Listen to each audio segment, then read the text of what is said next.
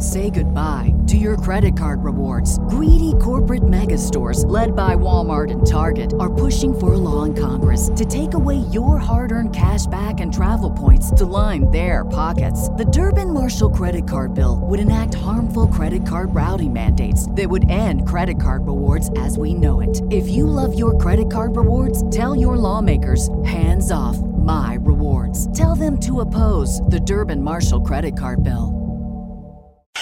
Are you tired of the same old pro wrestling? Then check out the amazing action on Powerslam.tv, the biggest indie pro wrestling channel in the world. Get over 4,000 hours of the best pro wrestling events from over 110 of the biggest names in the industry from over 15 countries around the globe.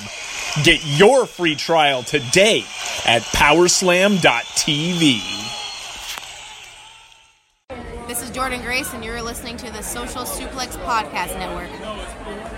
BWB, this is One Nation Radio. You better get it right. Rich Latta, James Boyd came to give them life. The Blackest Wrestling Podcast has come to kick all ass and drop it 6 feet if they kicking trash. Word, let me welcome y'all to something different. And if you dig it, man, you should let some friends listen. We be getting it in, this on the regular, dude. Ravish and flow, but this shit rule. See, James don't rap, so I had to break it down. The whole network, man, we coming for the crown. Raps in the columns, I keep them both covered. Making the beats too, so the listeners can bump it. Hit us with the rating, yeah, I'm saying it's a 5. Before you hear the talk, bob your head side to side. It's One Nation Radio, and this is the beginning. It's Rich, and I'm here with James. It's time to listen to One Nation. We got to unleash the power of the pyramid. This is Mike Sempervivi from WrestlingObserver.com. Check me out on Wrestling Observer Live every day. And also check out your boys, Rich and James, on One Nation Radio. This is Kenny Omega. We're listening to One Nation Radio. Check it out, guys. These guys know what's up. Big Kenny Omega fans, and that's all that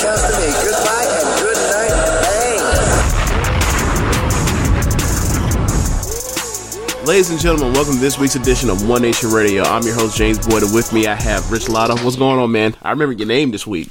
Hey, progress, like the UK promotion, you know, just chilling, you know, long weekend, and we got a lot to talk about, or not that much to talk about this week since we did that midweek show last week, but of course we are going to bring it only as we can. Yeah, man. So where do you want to start? I would say we start with Elimination Chamber. That's what brought us here, right? Sure. Let's do it. Okay. Overall thoughts on the show in general. So I was preparing for a disaster, but to me it was like just a below average show. It wasn't like, it wasn't like anything offensive. Like, I don't think, it like was a bad show by any means. I thought the wrestlers, as they often do, stand up to the challenge that's laid before them. They're like, yeah, we really ain't give y'all shit, so go out there and save it in the ring. And, on a couple occasions they were able to.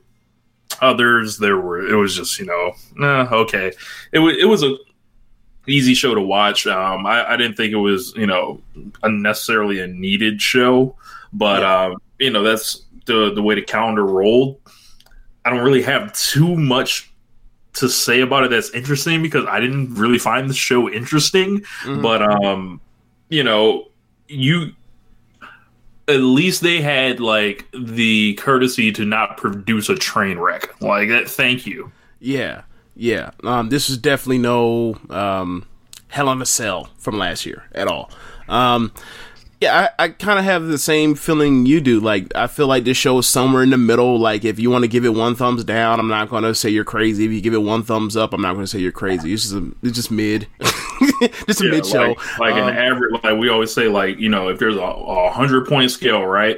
We're not saying it's an 80. We're not even saying it's a 70. It might be like a 57. Like, yeah, so. Something like that. Yeah, it's definitely somewhere between 35 to 65 or whatever, or actually probably closer to 40 to 60, definitely in that range. I think that the matches that were matches where they got got out the way and didn't do anything ridiculous with their booking or a bad match layout. And the matches that people have problems with isn't because the wrestling is necessarily bad or anything. It was just that they did things to water down the stories that were told leading up to it. And we'll go through them match by match. Or undercut it, yeah. Yeah. Let's just start from the beginning. We'll end up going to, I think, the best match of the night, Daniel Bryan versus Drew Gulak. I love this fucking match. Half of this. Okay, so I didn't know how you were going to feel about it now that you were officially shunned off all things that involve grappling. So I didn't know how you were going to take this, Rich. You're like, nah, bro, that looked like it was too hard. Wrestling, like it was too much of a struggle. So I don't know how you... Nah. So I was like booting up the network, but it I didn't get into the match until like midway, so I missed a lot of the, them rolling around, feeling on each other stuff. I missed all that stuff. So, but I did get there when Daniel Bryan was like getting dropped on his head, taking those bumps on purpose or whatever, and then he was like selling the arm, like he's losing feeling with his arm and shaking, and then Michael Cole, it takes him forever to pick up on it, and then he does it, and I'm just immediately I'm like, fuck you. Fuck y'all for trying to sell this damn Bryan neck trauma is leaving him paralyzed. Fuck you for making me watch this. That's where I was at on it. I started getting a bunch of text messages from Dave Fincher, who's like, WWE just had their first 5-star match and I don't know how long. I'm like, no. I'm like, I didn't respond. I was like, okay, what I saw, it was fine. But I didn't feel like I was watching any type of 5-star match or anything. But I only saw the last 5 or 6 minutes of it. So the deal with it, I look today. Of course not. It's not no 5-star match. Of course, I always want more for Daniel Bryan, but he's doing this thing where he's picking his opponents and programs. I'd sure like him to pick a WrestleMania opponent and a program because you're looking at it. All the results here, and I'm like, well, where are you fitting in?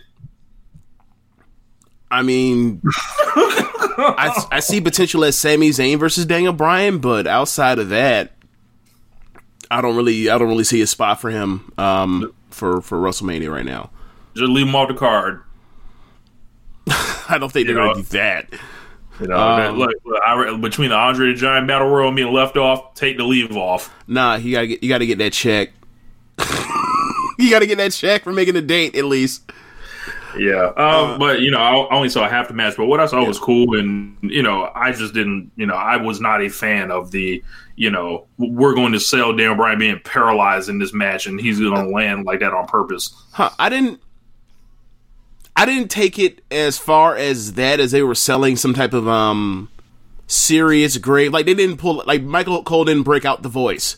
Yeah. I'm also not a fan of the Daniel Bryan is washed up like a Jace type of storylines or whatever. I'm not. What vibes do you get from this storyline? So I'm not a fan of the Daniel Bryan is washed up a Jace storylines or whatever. Drew Gulak has grown up idolizing this guy and studied him, and he's out wrestling him, and he's better because Daniel Bryan is slipping. Things like that. Not a fan of this storyline at all. Or alluding to, a dude that ain't slipping at all is slipping. Yeah, I mean, I don't know if they actually... I mean, I didn't watch that much SmackDown. I watched some of it, but, that's... I didn't... The part about him growing up and him being old because he watched a lot of his stuff, that's there, but I don't think there was a thing about... I noticed that there is slippage. I think there was I've watched so much of his stuff that I see weaknesses in his game that were there back even, a decade ago. I think that's... I from what I picked up, that's what they were putting down, but I didn't pick... But, I mean, whatever. We'll, it doesn't really matter. But ultimately, the part of saying, I've been watching you for so long, that is classic grizzled veteran talk. So, yeah. But, yeah, it's... The thing I love about this match was, it was just like watching one of those Sonata and Sabre matches from last year, where it's this dude's a technical marvel, and everything this man tries, he has an answer for, left and right, and he even like counters whatever he's going for and puts him into the same move. And obviously, you know, Daniel Bryan's better at like, he's better at the emotional, psychological storytelling and facials and stuff than Sabre is. Sabre is just better at putting you in five different moves that you didn't even, put you in moves that you didn't even know was a move. And I think a lot of that, like, becomes masturbatory and gets in the way of what he's trying to do sometimes. Like, I think he's showing off too much and making it look too easy, and it kind of like takes me out of a match. It's like, all right, if you can do all that, then this match should end right now, right? You have him in like six different moves right now in the ring. Tap out. But yeah, anyway, with Bryan, like, you know, they go for a battle in, between surfboards. Like, it was just awesome. But basically, he gets out the ring, gets frustrated, and then he says, like, I can't out-wrestle this fucker. So, Daniel Bryan, being the, you know, jack of all trades he is, fuck it, I'm just gonna get nasty and start turning into a strike battle, because I can't out-grapple this dude. And Gulak goes and then basically is like, fuck, I can't strike with this dude. So then he basically grabs a leg and then puts him in a, a dragon screw leg whip, and then he works over his leg, and then it's just so fucking good. And then by that point in time, they go through and more back and forth, you know, the chess back and forth stuff, and then eventually they go to a spot where it's a double down outside the floor for a double 10 count. They are cheesing a double 10 count. They both get back in the ring, and then you get the you end up getting that big suplex that he ends up landing on his high on his neck, thinking he's Mayu Iwatani or somebody. I don't know. But he rolls out the ring. That tees another 10 count. He gets in. You think, you know, oh, he's really in danger here. You end up getting the, that dragon superplex into the, you know, the dragon soup or dragon sleeper hold that he does, the Gulak. And then he reverses out of it and turns into the yes lock. I mean, I thought this thing was great. I 5-star classic, hell no. I'd probably give it, like, I can imagine anyone giving that between 4 stars to 4 and a quarter. But it was an excellent match, and it's like more reminders, like, for anyone that thinks that Daniel Bryan is, you know, he doesn't have the skills, or any other wrestlers that were just as incredible, you know, before they signed with WWE or whatever else, like, their skills have eroded or whatever else. Like, I'm sure that's true in some cases because of lack of drive, but the ones that are still out there busting their ass every week, they're every bit as great as when they weren't in WWE. Just they're in WWE getting, you know, told to do dumb stuff. So it was awesome to see him in the opener in this match. That, like, you know, 5 years ago you'd be like, hell no, that match is never happening. Or 3 years ago you're like, no, hell no, that match is never happening. And for me, it was really cool to see Gulak get that kind of shine, because, you know, people have raved about the PowerPoint presentation, the 205 Live stuff, and, you know, even when you saw him in NXT at times, or Worlds Collide or whatever else, you see that dude is a technical marvel. I think I told you last year's first Worlds Collide, like, that dude is like, that dude reminds me so much of Bryan, and to see them do that match, I was like, I felt validated, you know. But it was a cool match, and maybe there's more. I would like to see them wrestle more. Like, those matches are awesome. Yeah, I'm trying to figure out, like, where Daniel Bryan's going from here, but yeah, guess we'll all see. Yeah. In the next match, you get another kick-ass match: Humberto Carrillo versus Andrade for the U.S. title. What do you think of the match? I like this match a lot. So, I bet you did. You know, it was off rip.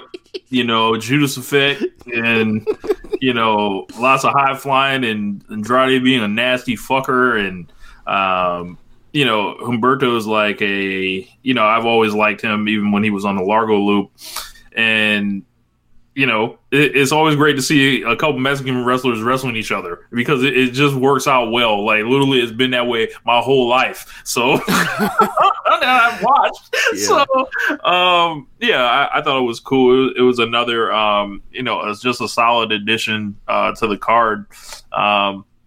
And, you know, I missed a lot of their other matches, so I don't have the feelings that I'm seeing, you know, online where people are like, yeah, you know, it feels redundant, like the finishes that they've done. So luckily I missed all those. So this was all kind of fresh to me. So I thought this was good. And, you know, Andrade is like bulletproof out here. Failed a wellness test, and I still got the belt. Yeah, man, I don't think I've seen any of their matches, but what I will say about Humberto is from the talk of people that watch 205 Live to the people that still watch Raw, they don't like him as much as we do. I don't get that. I mean, I don't know what was going on. Like, I've heard some talk of botches or him just being super vanilla, but it's like, well, that's on the company because so many of these people are vanilla. Is like, all right, look, fire them then. Like, yeah, how about exactly. that? Like, yeah. So for me, it's like I've seen enough house shows with that dude, and seen, you know, saw Worlds Collide last year, and seen him in, you know, NXT from time to time, and like he's an enjoyable watch every time I see him, and like he might be the most graceful flyer in the world right now. Or at least like in WWE, like everything he does looks perfect. But I think for me, it was really fun to watch this match, to see them go out there and do their thing. And I think right now, like my favorite match in all of WWE is like letting like the luchadors like wrestle like and do their flying and their stuff, but at like the pace of a WWE match, so it doesn't like overwhelm you with like the number of dives or the number of intricate things they do. It's more like you're just watching it, and it's like at a pace you're just so familiar with. So it's really cool. And I think with them teasing the elements of them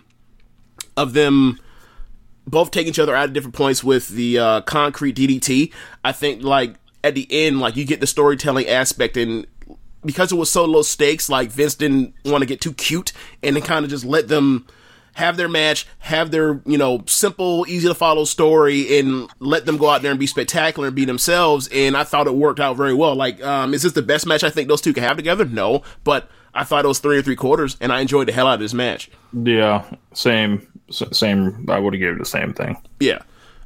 So after that, we ended up going. There's something about like getting like that 3 3/4 match when it's like, when you feel like it overachieved, like, and also, you know, like it's almost like found money, like, oh, we can just add one of those to the card rather than it like being like a disaster and it's 3 1/4 or something like that. Like something went tragically wrong and it's 3 1/4. Like there are a lot of, you know, different variables there that we have to qualify.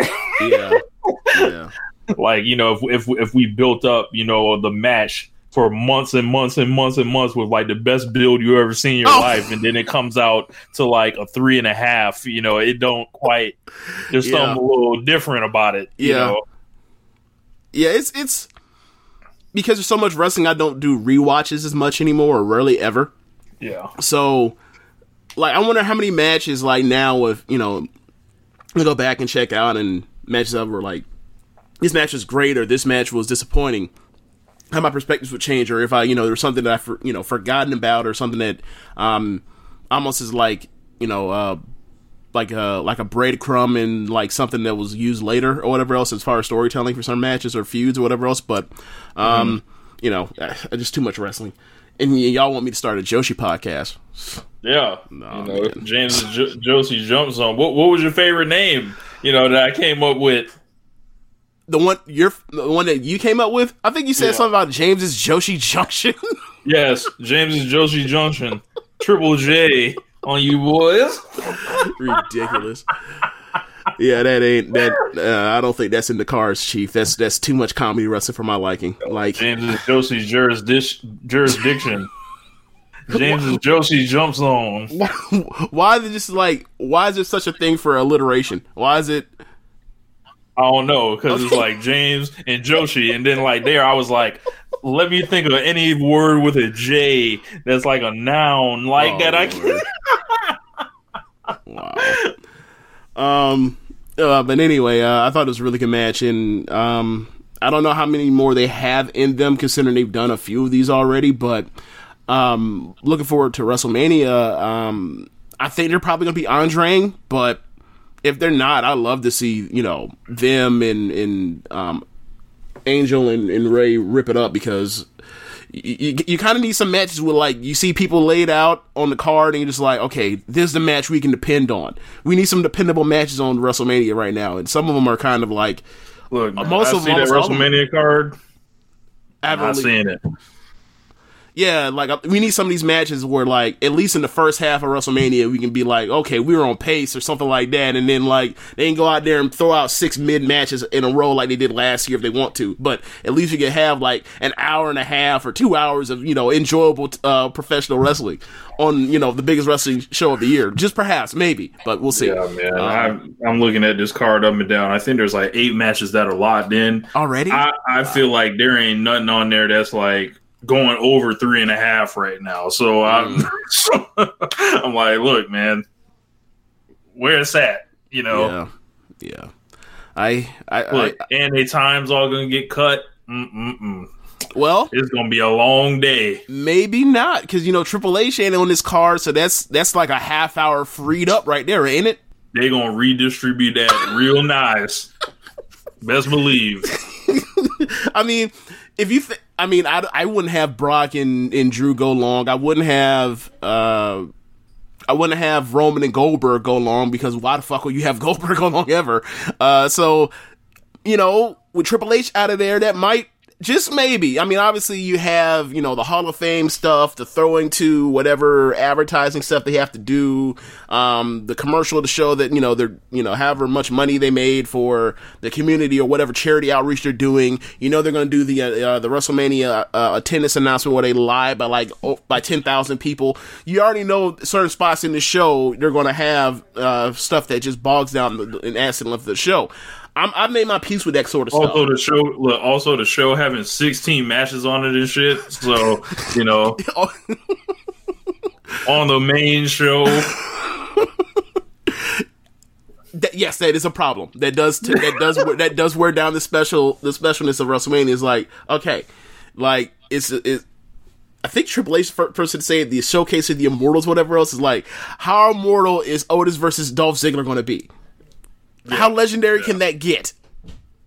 Yeah, you know, like, and that, I'm not someone that's like just blatantly throwing.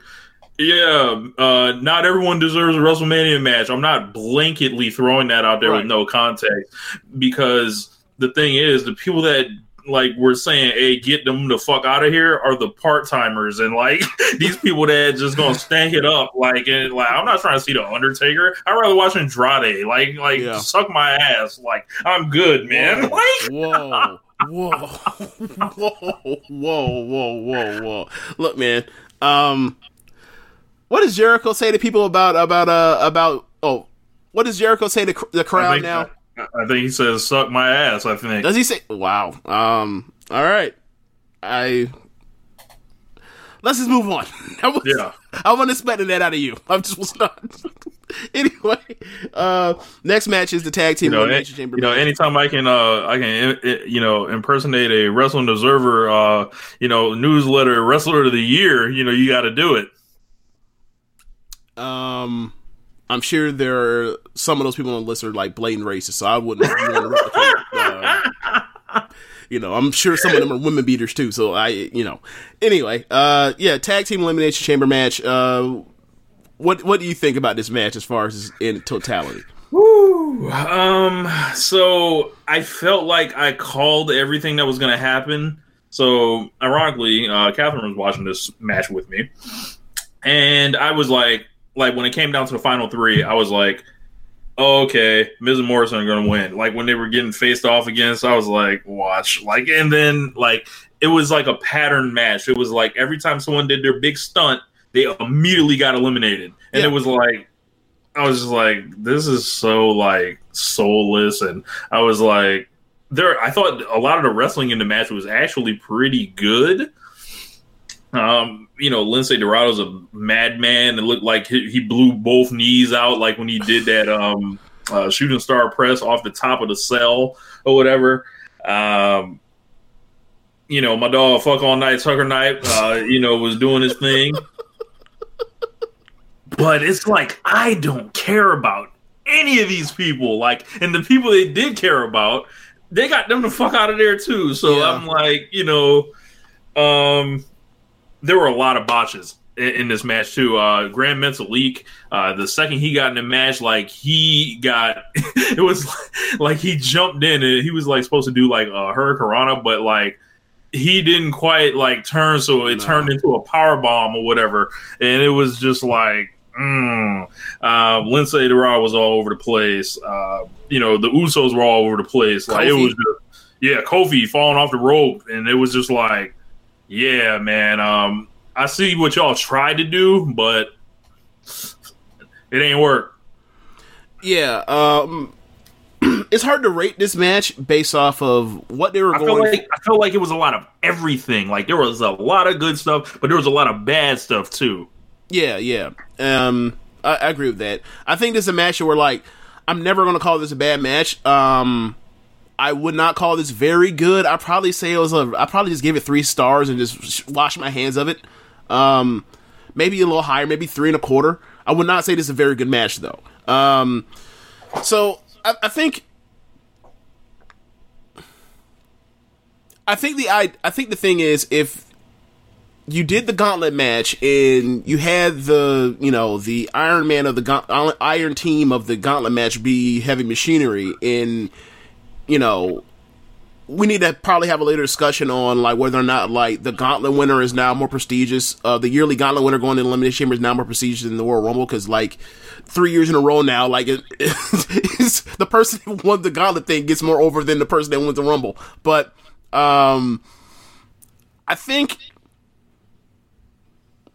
that if they're going to do that, then, like, you shouldn't just, you know, run through Otis and get them out of there that quickly. Like, they could have teased... I mean, obviously the idea is, like, we would just want Miz and Morrison to be the champions. For whatever reason, that's fine. But if the most important acts are in the match, or the hottest acts of the crowd are, you know, the Ziggler team and the Otis team, then, like, they should probably stick around longer. Mm-hmm. And, you know, or, like, you know... Or be like the last two people to get eliminated. Like, there's no need for the Usos and the New Day to be around unless the idea is they're going to do some type of triple threat ladder match fuckery at WrestleMania. And I'm assuming that's where it has to go, the way they presented that, to where those last three. Yeah, man. I don't know. I'm looking at the teams in there, and, you know, the only people with a real storyline that they care about were those teams you were talking about. Right. Like, Ziggler, and so it's like, am I shocked WWE fucked up something when it comes to do with the booking? No. I'm tired of New Day. I'm tired of Usos, like, and all that. It's like, break them up. I'm good. I don't know. I feel like Kofi Kingston shouldn't even been in this match, but do you like the callback where at the end of the match, right before they got eliminated, he jumped off the top. Jumped off, and the thing is, the crowd was so deflated by Otis and them getting eliminated that they didn't recognize that's what that was a callback to. Yep. Yeah, I saw that, and I immediately was just like, unbelievable. Like, in the span of 365 days, they've rendered that whole thing that like obsolete. Yeah. Yeah, he should have saved that one. He's like, I ain't doing this again until, you know, I'm a single. This is my last year in WWE. Like, that's when I would have saved it for, but whatever. It's crazy, man. Yeah. I'm trying to think what else. What happened after? Oh, AJ versus Aleister Black, dude. We're at a point now where, like, I find it kind of redundant that we have AJ Styles and Randy Orton on the same roster, on the same brand, when, like, they're both the same person now in the ring. Like, you look at what they do, everything they do is textbook perfect, but they're not taking no risks, they're not taking no bumps, and look, if that's what you want to do, fine, but, like, I need you to figure out how to fill this void of what's missing in you, and now that y'all don't take no risks anymore, and AJ hasn't figured that out now. Insert Rich's 2019 rant about AJ Styles being washed up here. Yeah, but the thing now is worse because AJ was still having kick-ass TV matches, even though, and a lot of that stuff was happening with on pay-per-view was bad match layouts, short time, like that Ricochet match with what, like 5 minutes or whatever at SummerSlam. Like, why the fuck would you ever book those two? I think it went 12 minutes. 12 minutes? Okay. I'm sorry. It was super short. It should have went longer, but whatever. We're just at a point now with AJ where it's like, look, man, I kind of understand the reason why he decided not to leave and go to AEW or whatever else, or go back to New Japan, or go wherever else for a big amount of money for less dates. This man has came to the decision like, look, I can make 3 times what I was already making as a top guy in WWE. I'm just going to cash that check. I'm going to come out here. I'm going to have my standard 3-star match or 3 1/4-star match. It's good enough. Vince loves me. I've earned his respect probably faster than anybody that was on the outside ever has. And I'm going to call it a day. And he's going to go into WWE Hall of Fame because that year and a half he had demanded it. And whatever. Like, he's going to be an ambassador. He's going to be getting Legends checks or whatever else.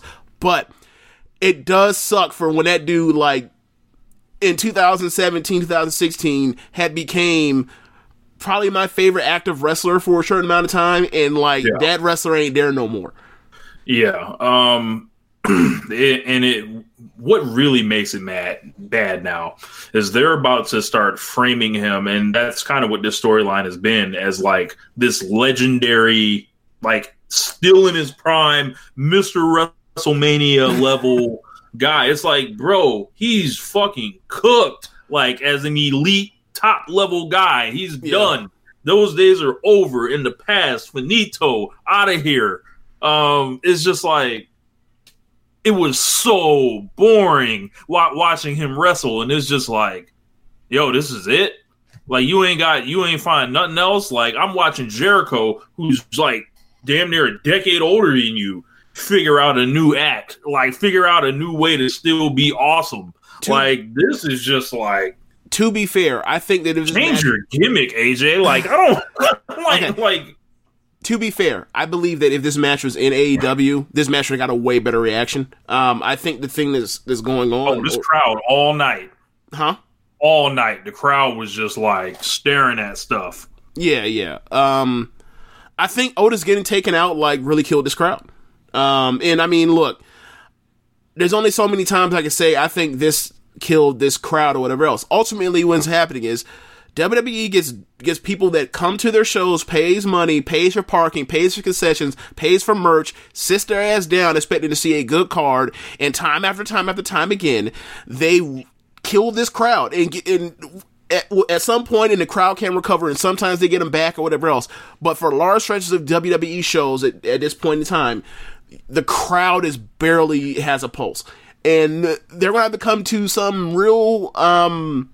They're gonna have to start looking themselves in the mirror on why the developmental brand, why, you know, when they're in front of 400 people, or whether they're in front of 15,000 people, why AEW in front of 4,000 people or whatever else every single week, or why New Japan has their fans going rabid, or Stardom or whatever else that draws a lot of people, OTT, WXW, all these places that draw over 500 people, why their crowds are hot for them and why WWE is not. I mean, ultimately, it's going to come down.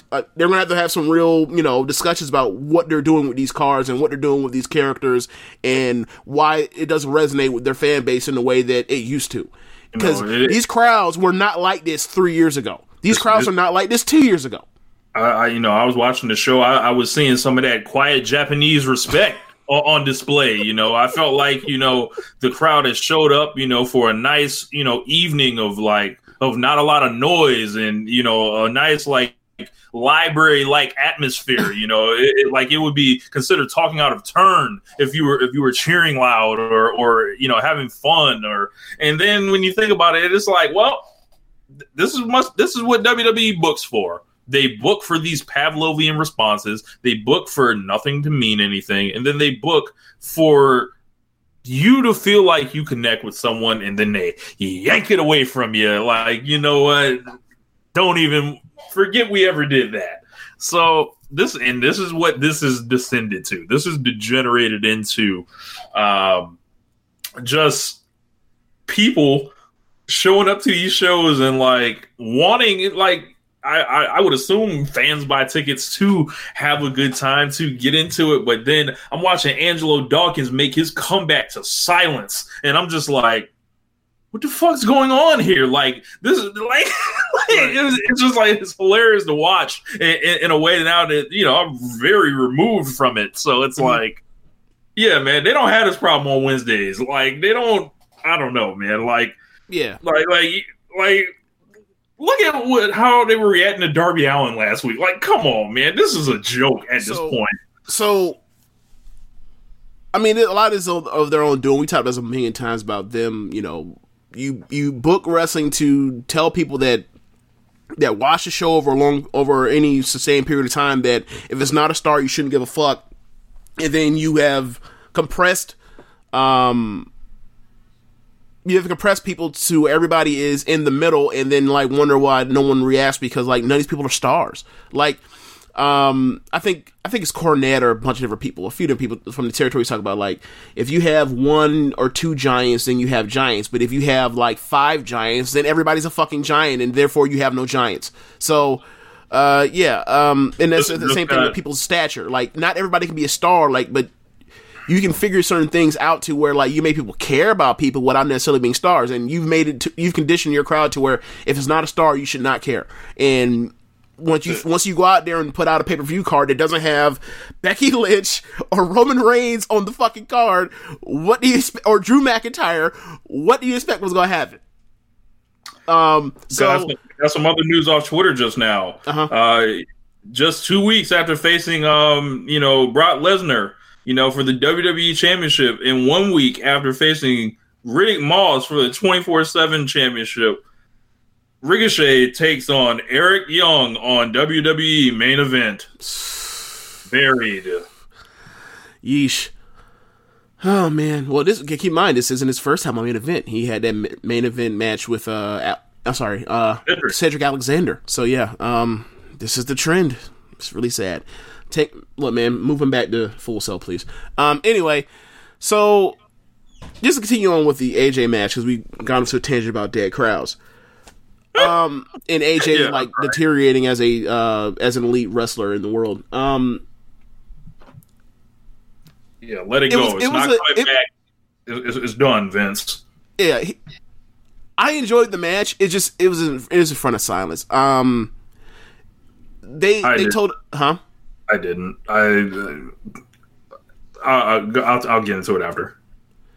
Yeah, like they're wrestling back and forth. Obviously, they're showcasing Alistair as a striker, and then you have the work on the leg, then you have the work with the Kendo stick on the leg, then you have him having a fight from underneath. I thought Alistair's selling was very, very good, and I thought they, you know, with the tease of the Meteora off the announce table through the table that was laid out, I thought they told a good story. The problem is, once you put on Monday, have them whoop Alistair's ass, all three of them from the club, and then you're making a no DQ match, and they're just at ringside. Everyone's sitting there like, when are they going to intervene? And they sit there not intervening. So it's almost like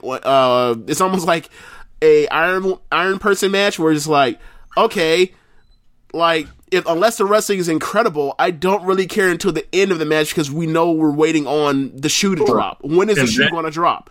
And then they're like trying to cheat without the referee looking, and they won't get disqualified anyway. It's like their ass should have been in the back until they ran out like 10 minutes into the match or whatever, and then be like, oh shit, Alistair Black's in trouble now, and then all of a sudden Undertaker helps him get even. But this did not do anything for Alistair Black. This is like the Undertaker beats AJ Styles again, and you know, and then commentary put it over like he just beat AJ Styles. It's like, like a lot of people beat AJ Styles. I've seen Jinder Mahal beat AJ Styles. Fuck out of here. But, I think my thing is like that's not no impressive win.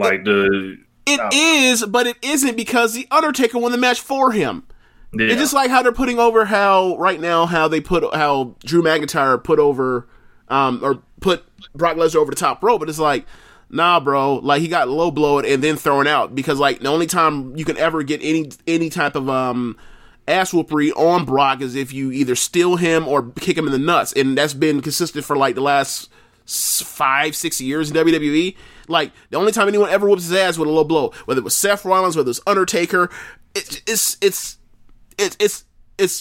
that's what they do. And then they have to whitewash it on the back end and try to put over Drew. And like, I feel like they're doing a good job with Drew, but we remembered this, we saw this. But yeah, with AJ, it's like Undertaker came out and whooped his ass again. Okay, all right. So AJ Styles gonna win at WrestleMania, right? I don't know. I haven't even thought about it. He probably isn't. How fucking dumb! Like, Undertaker shows up, it teleports to Saudi Arabia unannounced to drag this man. He teleports then to Philadelphia to come out of nowhere and barely move. Like, this, they cut the lights on, and like, Gallows and Anderson are on their knees being choked by him. Like, they didn't do a move. Like, these boys went out there and assumed the position, so Undertaker didn't have to move, you know? And Undertaker put two hands on the boys and then, like, rolled his eyes back. Undertaker spins around in 3/4 of a circle, still with his pivot foot. He might as well have had a basketball in hand, and he catches AJ Styles out of, you know, midair and hits him with the chokeslam, and then vanishes. Like, AJ Styles, if he pulls up to WrestleMania and they're like, yeah, we want the Undertaker up with the tombstone, AJ Styles should be furious. I mean, given where we are with AJ and the fact that he's like refusing to do any flying, like, I think he's like, cool, whatever. The check clears, right? I think he just doesn't care. Like, I'm going to come out here, I'm going to give you very well done professional wrestling that's low impact and low stakes, and whatever. I'm just going to cash these checks.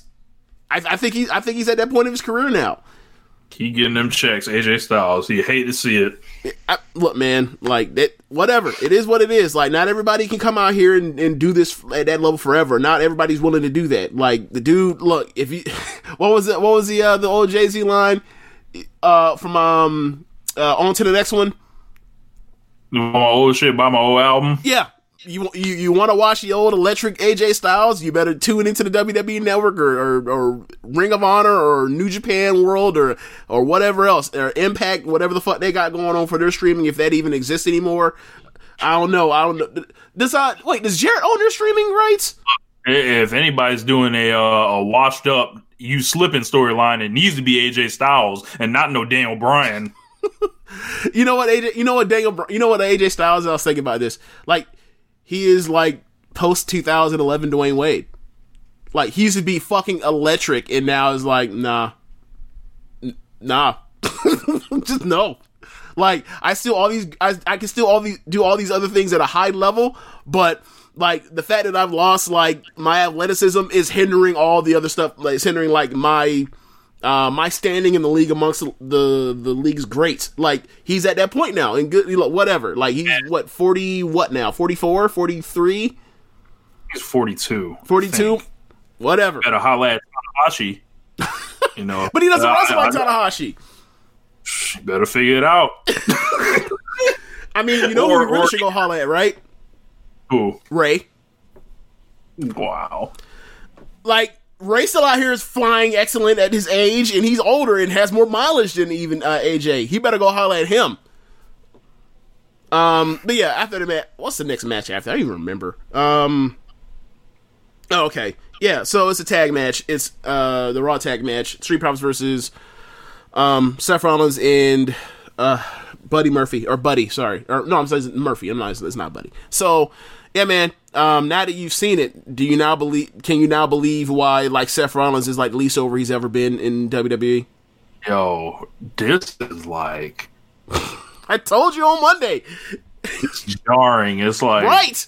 Anybody, like, why does anybody think this is a good idea? If you have a team of Seth Rollins and Buddy Murphy, you would think they could be a hell of a team whooping ass.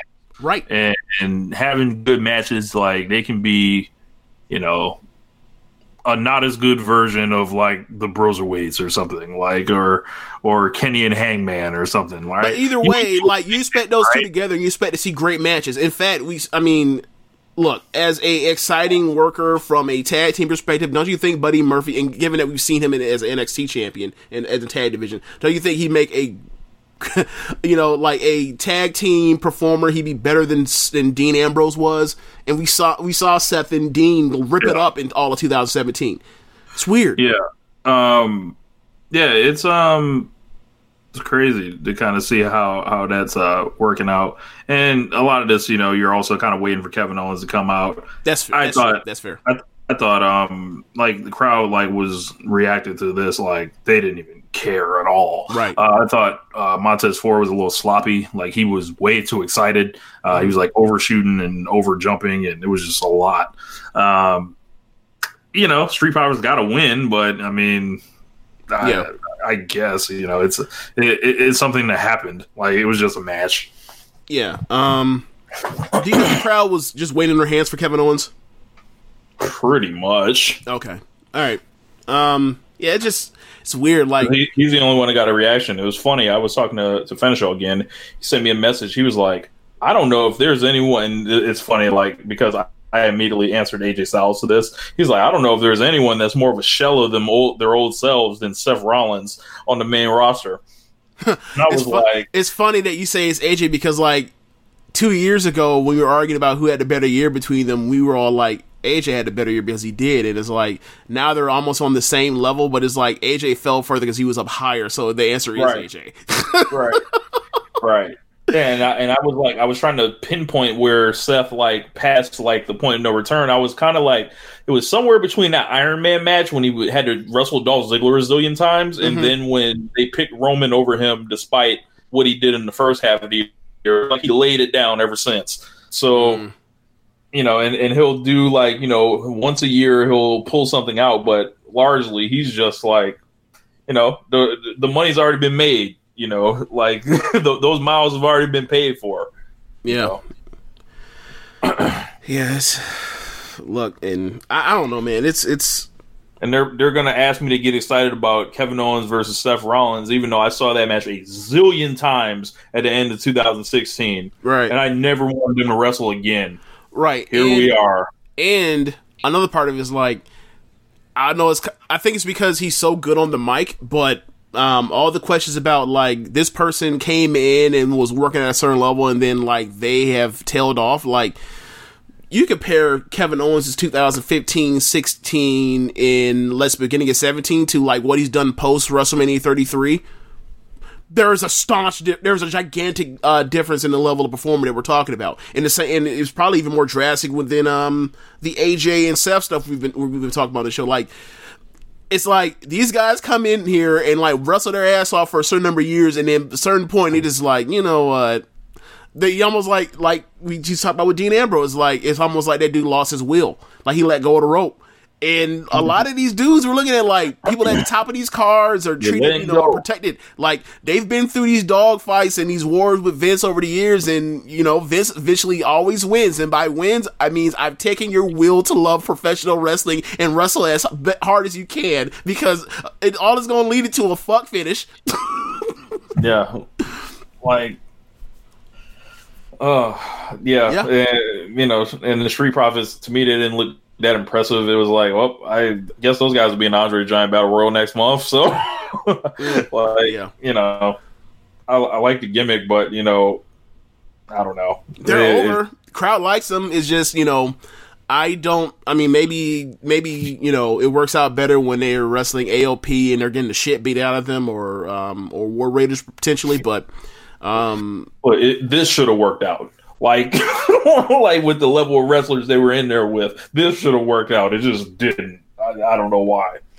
Well, I was speaking more from a storyline standpoint as opposed to like the actual in-ring work. But yeah, you got a point. Next match after that, the Intercontinental 3-on-1 handicap match is Braun Strowman versus Shinsuke Nakamura versus Cesaro versus Sami Zayn. The whole storyline is Sami Zayn has yet to get these hands. Sami Zayn is a smart man. Yes. Is he going to get these hands on Sami Zayn? And I thought from an execution standpoint of what the story was, I felt like they executed it to a T. Was it something that was going to excite me? Of course not. It's a fucking 3-on-1 handicap match. These are all ridiculous, but whatever. Sami Zayn is a smart man and Braun Strowman is a big dumb. Right. Like, big dumb. Like, Sami Zayn finally wins his first sight on the company. He had to have two other dudes with him to help him win. Like, the long running Sami Zayn Braun Strowman feud continues. Yeah. Yeah. When I was watching this, I was like, man, when Sami Zayn was in NXT, he had great matches with both of them dudes that's on his team. Man, all those dudes, I wish we could see them have good matches still. Oh, well. Yeah. Yeah, man, I don't really have much more to add other than to say. I don't get it. I was like, Cesaro and Nakamura were just like cool with Sami Zayn getting the pin. Like, there wasn't no type of like resistance or infighting, or it was just like, all right. He beat him, so I guess they're not all the champion. Only Sami Zayn is the champion. I don't know. I think it's like, look, man, it's all three of ours Intercontinental champion. This is gonna keep. I'm just keeping it over at my house, like full on red from Friday. Maybe they were like, we'll let Sami Zayn have a pin because eventually Braun Strowman's gonna want that belt back, and he can go fight that dude, not me. Oh, he gonna come looking for you? That's like, yeah. Okay. I mean, that's not too bad either. But they didn't explain that, obviously. Yeah, look at me trying to help the show. Right, right. Look, I'm glad I'm past that point of trying to like give it some logic. Like, nah, bro, ain't like you'll see next week that logic that you just gave it don't even hold up. Nope. They're not gonna use that. Yeah. So, one thing I will say just before we leave off this, like it was kind of It was sad for me to have seen Sammy win the Intercontinental title and, like, I felt nothing. Yeah. Like, if you had told me in 2015 that Sami Zayn was going to win his first singles title in WWE and you wouldn't give a flying fuck, James, I'd be like, there's no way. It's not possible. Like, not heel or face, impossible. And flash forward, it is like, oh, okay, cool. I don't know, man. Like, I don't know what his contract situation is. I know he had the double shoulder surgery thing, or whatever else. So time is obviously added, but like, he needs to be looking at the fuck up out of there. Like, the dude's too talented. Like, even the pre-match promo he had just shows like he still has something left in the tank. And to paraphrase Mark Henry, and this manager shit. The dude's too talented of a wrestler to be doing this manager shit. This man was wrestling in like cargo pants. Yeah, like that man clearly doesn't give a fuck. Like I don't. Yeah. Like this man's wearing the Eminem is the greatest rapper of all time hat to the ring. Like, get the fuck out of here!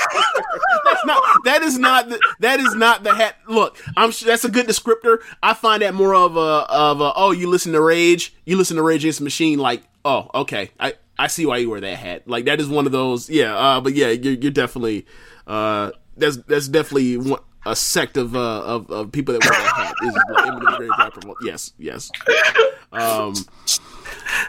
it's just Nakamura a full parody at this point, bro. I was watching his entrance last night, bro. Do you see Sammy lose it behind him during the entrance? Like Sammy ain't let go of the rope yet. It's just. He already knows where he is. He ain't let go, but they did. Huh? He ain't let go, but they did. Yeah. Actually, they never grabbed on. Yeah. But yeah. Yeah. But Nakamura, like, that man's dancing like he, like, used to dance good, like, 20 years ago or something like that. It's like an old dude that was, like, trying to show you the moves he had back once yonder, dude. When he was on Soul Train. This is how he used to get down, but Soul Train's gone now. That man is so done and so far into the parody of playing the stereotype. That man had not one, not two. Two rising suns. He had 3 rising suns on his gear. I was like, yo, fuck. God damn, Nakamura. Fine, whatever. Whatever, man. Whatever. Keep getting them checks. Fine. My God, you can add Nakamura to that. It just all the Seth Rollins worker category. Just add him to that there. Man. Was that the? Yeah, that was the semi-main. That was a death match, semi-main. So let's get to it. The women's, the Raw women's contendership elimination chamber match.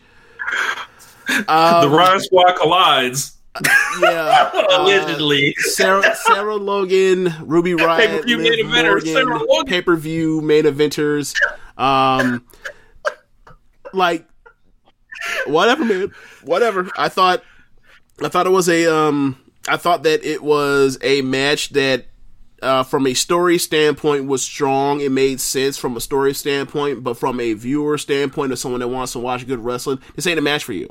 So you're someone caught in the middle, where like it's a lot of this with WWE, where it's like it's either or. Either you get the story that makes sense and can lead to something that will eventually they'll fuck it up, or you get a good ass match that ultimately means nothing because this don't want good wrestling matches, that it leads towards you caring about people or whatever else, or you'd actually give someone get interest behind somebody, like to build momentum. Like Vince McMahon is funny. Like in real life, momentum is non-existent, but from a story perspective, like it is, and you can make it mean something. But Vince, even though he has all the control, decides, nope, I'm never going to use momentum. I'm rarely ever going to use it, or use it in the right way. It's really interesting. So yeah, what were your thoughts on this match? 2-star match. I mean, Shayna Baszler massacres everyone. I wasn't really excited during it. They had these periods where she would clear the ring out and then wait for like 3 minutes until someone got in. I'm like, just open the fucking forbidden door, please. Like, can you just like bring the next one in there so they can get it? And then they did it like several times, and it was just like very boring. The crowd didn't give a flying fuck. Right. Because she's murdering people, but she's murdering people no one cares about. Right. Like, the only person they cared about at all was Liv, because Liv was on TV compared to Ruby or Sarah or... I mean, honestly, she murdered Natalia, and that was cool when she was, like, just bashing her head open with the door, or her whole, with the door, but, like, same thing is, like, all right, like, they're... I feel like Paul Heyman's like fingerprints are on this, because she kept beating women the same exact way. Stormbreaker, V-Trigger, chokeout. Stormbreaker, V-Trigger, tap out, like, or chokeout. So it's like, clearly they're branding this, and these are her moves she's going to put people away with, and like, how will Becky deal with that? And from a storyline perspective leading to WrestleMania, that's fine. That's good, in fact. But I blame all of this on Charlotte. Yeah, there's a lot of that. Like, they had to get her over super strong as well as they could. And for me, it's like, it doesn't really bother me that she went over strong on Natalia in the Riot Squad. Like, who gives a shit? But I would have just liked to see a better match. I would have liked to have seen her and Asuka be more competitive, or going longer. Given that, like, we had to sit through all that bullshit, and that's what it was leading to. Like, give us a mini match. You know, give us a final two in the Royal Rumble type of match, or whatever else. And they tried to do that, but like, It wasn't as impressive, especially given that like Shayna just went through 4 people to get to Asuka. Asuka's fresh out the cage, and she, maybe the out is the fact that like she was working over her wrist, and the wrist injury happened. But it's like, I just saw her go through 2 fucking segments with Asuka's pin eater. Yeah, like no. If I see you go through too much of an overcorrection, so now what it looks like is like she needs to squash Becky now, because like if you can just dispatch 4 wrestlers and Asuka and like look like you didn't sweat, like it seems like you should like get Becky the fuck out of here with, especially with how goofy she's been acting lately. She's probably gonna drop that in the lead up to try to sell the match, but. It's just like she's so overpowered now. But you brought up Natalia, and we did not talk about something that we need to talk about. Okay, let's talk about it. So Natalia is cutting a promo earlier in the night. Yeah, it's funny because you're watching it live. I watched it on an hour and a half delay. No, a 2-hour delay. And like I'm sending out texts while I'm watching. I get to it, and I'm like. And I said the line, and you were like, yes, we've all talked about this already in this thread, James. I was like, well, all right. I guess everyone heard this the same way. So go ahead. Yes. So she first starts talking about Beth Phoenix and her taking the RKO and giving a health update, and she's so dramatic about it. Like, like Randy Orton not only hit her with the RKO, but he hit her with, you know, the AK-47 as well. Like, you know, like several shots, and but somehow she survived, and she's going to, you know, come back because she's a fighter. And then she, and the most cutting thing wasn't the fact that she injured Beth and Edge. It was the fact that, like, he insulted them both as parents. Get the fuck out of here! Like, what? The promo was horrible. But go to the part. That was the first part. So Natty starts like trying to fire herself up somehow, and then talking about what she's going to do in the chamber, and then she says the line, and you guys all know the line I'm talking about before I even say it. She says that she is going to unleash her legacy. What the fuck does that mean? Okay, so are you going to turn to a cyborg Jim Neidhart and just start wrecking the competition? Like, what is this? Like, I don't... This line was so bad that it made people just, like, immediately go to, she's always been a terrible promo no matter what in her whole career, and this is just, like, the cap off of it. And I'm just like, hey, bro, like... We have that in the 2016 and early 2017 heel run on SmackDown, and I think that's still like the best women's heel I've seen in WWE. So, like, let's chill on that. Like, when she was out there doing that, you know, that not face to face, but like the split screen promo with Nikki Bella, and saying that, like, if I wasn't married, I could have had John Cena, Nikki, like, and you were going to die alone when John leaves you. Like, no, that was an incredible promo. So let's not say that she's some worthless promo, always has been.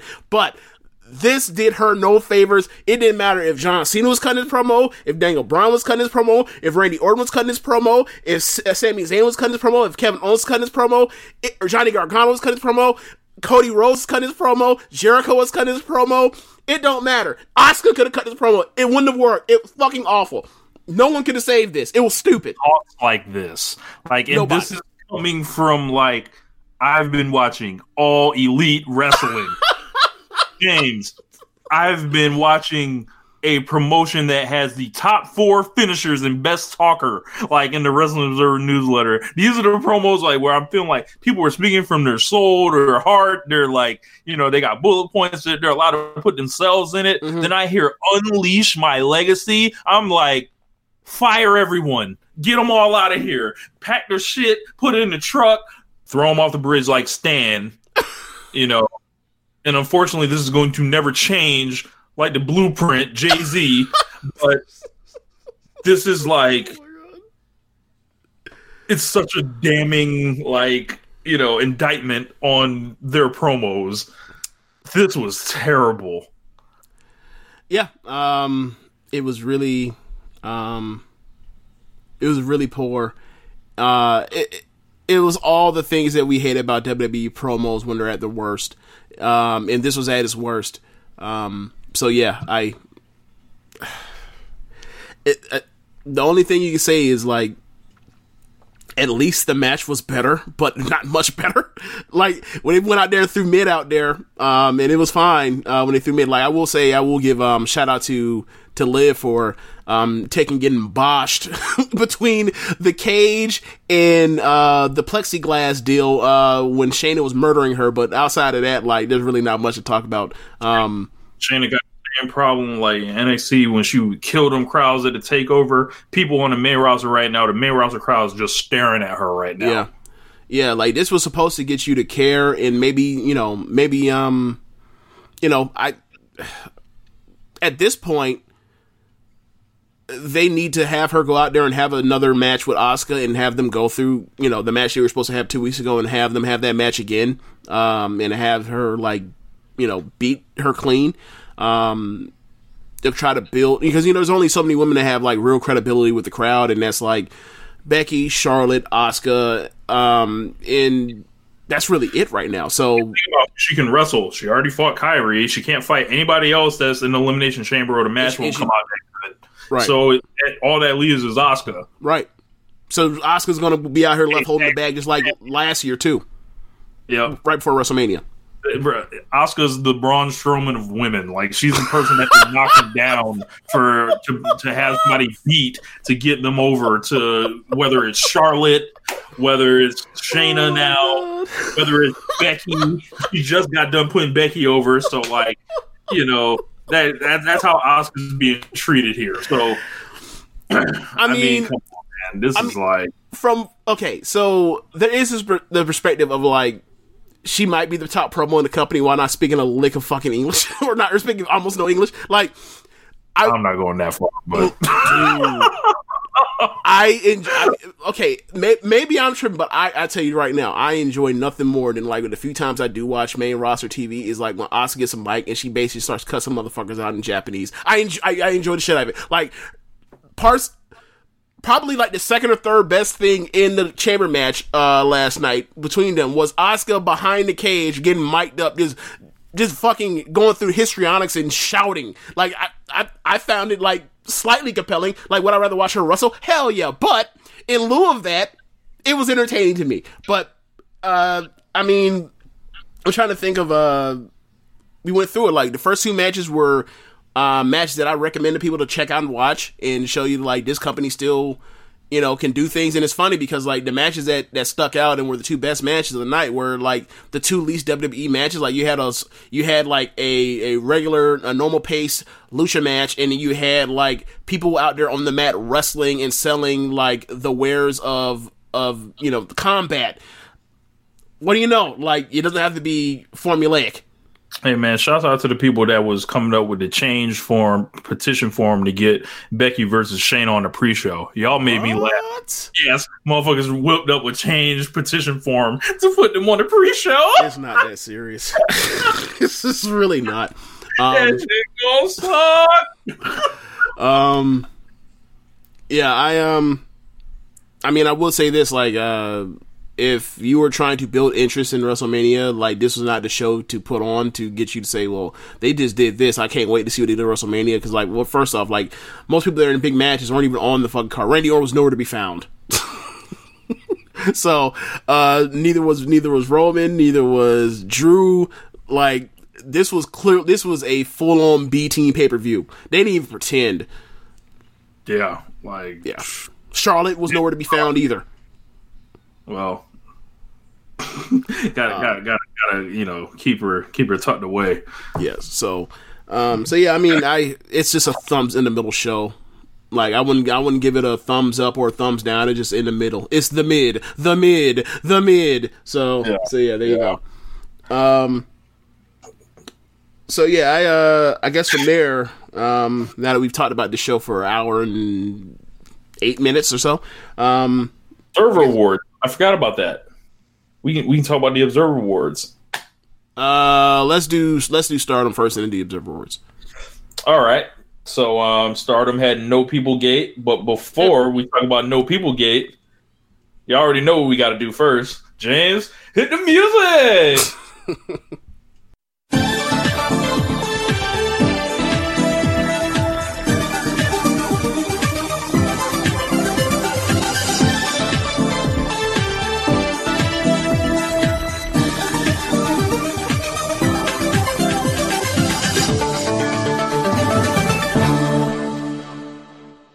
Okay, so No People Gate, Stardom's Korakuen Hall show that was meant for the beginning of March, because of concerns due to the coronavirus and, you know, spreading, they decided to do an empty arena show, and, you know, as a byproduct of that, they decided, like, there's no gate. All right, we'll call it No People Gate, and then we will throw out a lineup that, like, we weren't expecting to draw, like, even 900 people with this card. I know you said you fell asleep while in the middle of watching it or whatever. Yeah. But But the match you did see, what do you think of the Battle Royal? I was dying laughing during it. I don't know who I forgot what her name was. She had, like, the blue gear on. She was, like, older. I think it's Momo Nakanishi. She's a former All Japan Women's Champion from, like, the era that, like, Nanai Takahashi was around. She was, like, going around and just surviving and doing, like, the whole match. You got, you know, Lil Saya, and she has multiple personalities apparently. She's running in a super strong machine, which is always amazing. And Captain Stardom. What the fuck? Like just fucking hilarious. They were all in like a huge like I think it was like they like a head triangle, short triangle choke, like all the way across the ring, and then they were getting flipped over. Bitch, I was hollering like just foolishness upon foolishness. And I had forgot it was a battle royal to start. Really? Yeah. So I was just like, oh, okay, cool. And then like the first person runs out, and I'm like, oh, yeah, that's right, it's a battle royal. And then it's a fucking hilarious atmosphere. They actually have commentary. Like Liger was on commentary, and yes. Who else was with Liger? I'm not sure, but throughout the night, like they had Momo Nakanishi come out and pitch in for certain matches. They had Yoko Bito pitch in for certain matches. Yoko Bito is so funny thing. Like,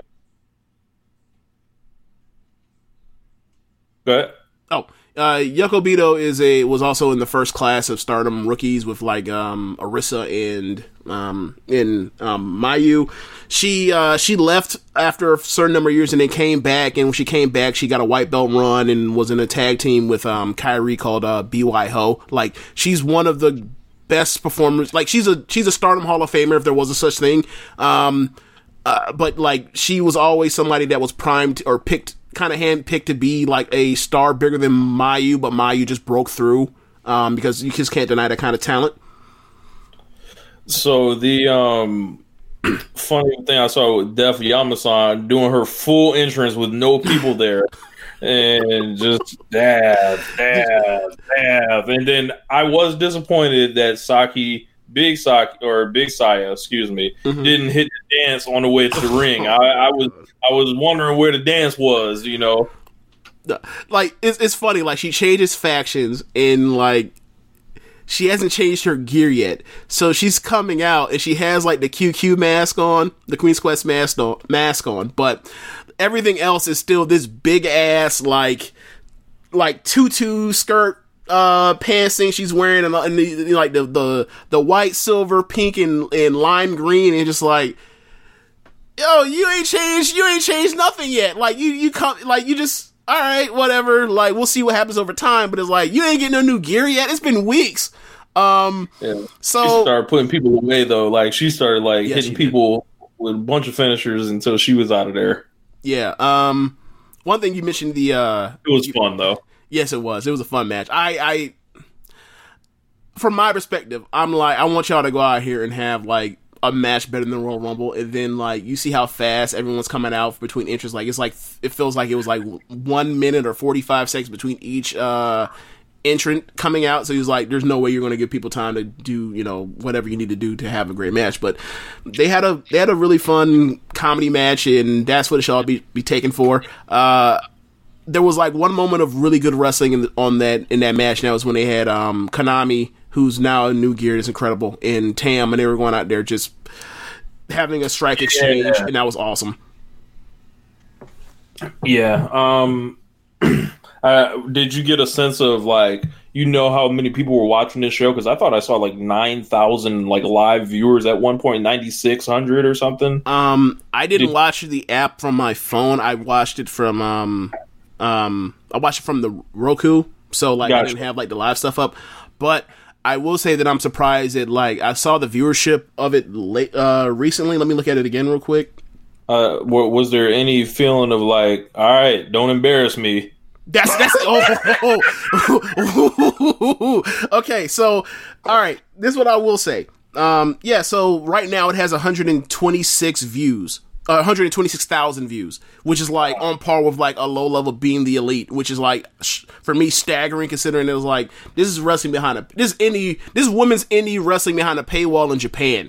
This shit shouldn't be getting views like this, other than people that have heard the reps in the names of Io and Kairi, and they respect that kind of and even Riho, for example, because she's in Stardom, but she does bits in Stardom, whatever. I was I think a lot of this is the rep that Stardom has had, that they can get a free quote unquote pay per view show. And from some of the stuff I've seen of it, people have enjoyed the show, which I found shocking because I'm comparing it to previous Korakuen, and like this is like the worst Korakuen since like the Cinderella Tournament last year and literally last April. Yeah, this is like this is like the worst show overall. So it's like if people really enjoy this, then like I hope they sign on because you're going to see a lot better wrestling than what you even saw here. And that's kind of my hesitation when we went to New York was like, look, I know they're good. Are they going to come out here and bring it? And luckily at the end they did. So I'm always like, I enjoy this. Don't embarrass me. So I was like that throughout the whole time. Do not embarrass me. Do not come out here and put out this fucking mid-ass show. And they put out a good show, but it wasn't great. And like their last few Korakuen Hall shows have been flat out great. So I was like, all right, are people going to be like, well, this is like any other good wrestling? But people were really into it. So from response, so I'm happy they come out here and embarrass me. Thank you, Rossi. Thank you, Mayu. Thank you, everyone else. But yeah, what was I going to say? Yeah, I thought when Def Yamasan came out and like did the Def thing in front of Liger and then Liger does it too. Liger was like the MVP of the show, like this, or like the what do you call it? The unsung hero. Like his enthusiasm, he was so happy to actually be calling this shit. And like I thought he added to the show as far as like broadcast perspective. From it's an empty arena, but like his energy and the other announce crew's energy like helped add to the show. So at the end of it.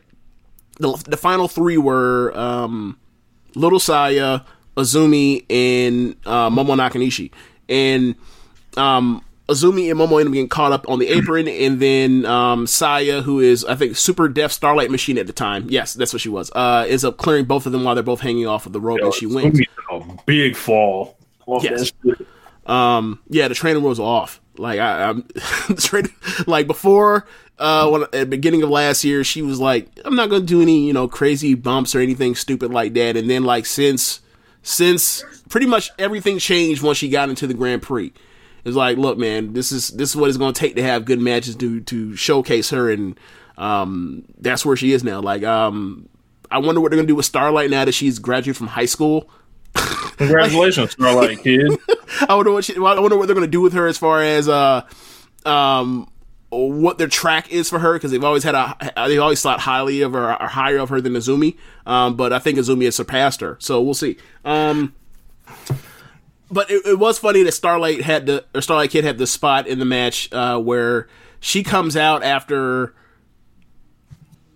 Saya comes back as Captain Stardom, which is like ridiculous. So they're like, man, this is fucking science. Take this mask off. And they're in the rows trying to take the mask off. And then, like, Starlight Kid comes out and makes a save for her because, like, mass wrestlers saves mass wrestlers. I appreciated that. But yeah, but we'll see. So as far as... promotion should have a captain promotion.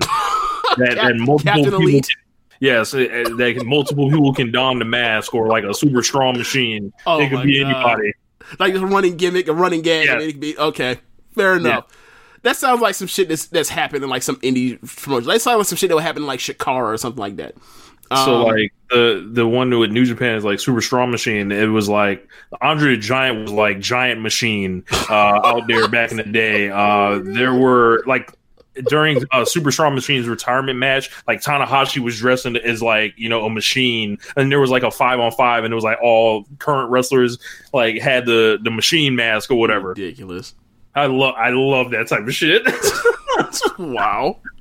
All right, so after Saya or Little Saya / Super Strong Starlight Machine wins, she challenges Natsuko Tora. Natsuko Tora was meant to be in a white belt match against Arisa, but apparently Arisa came up that day with severe neck pain, so they told her to stay home. Hope she gets well soon. She was gonna win this match anyway, so it didn't really matter.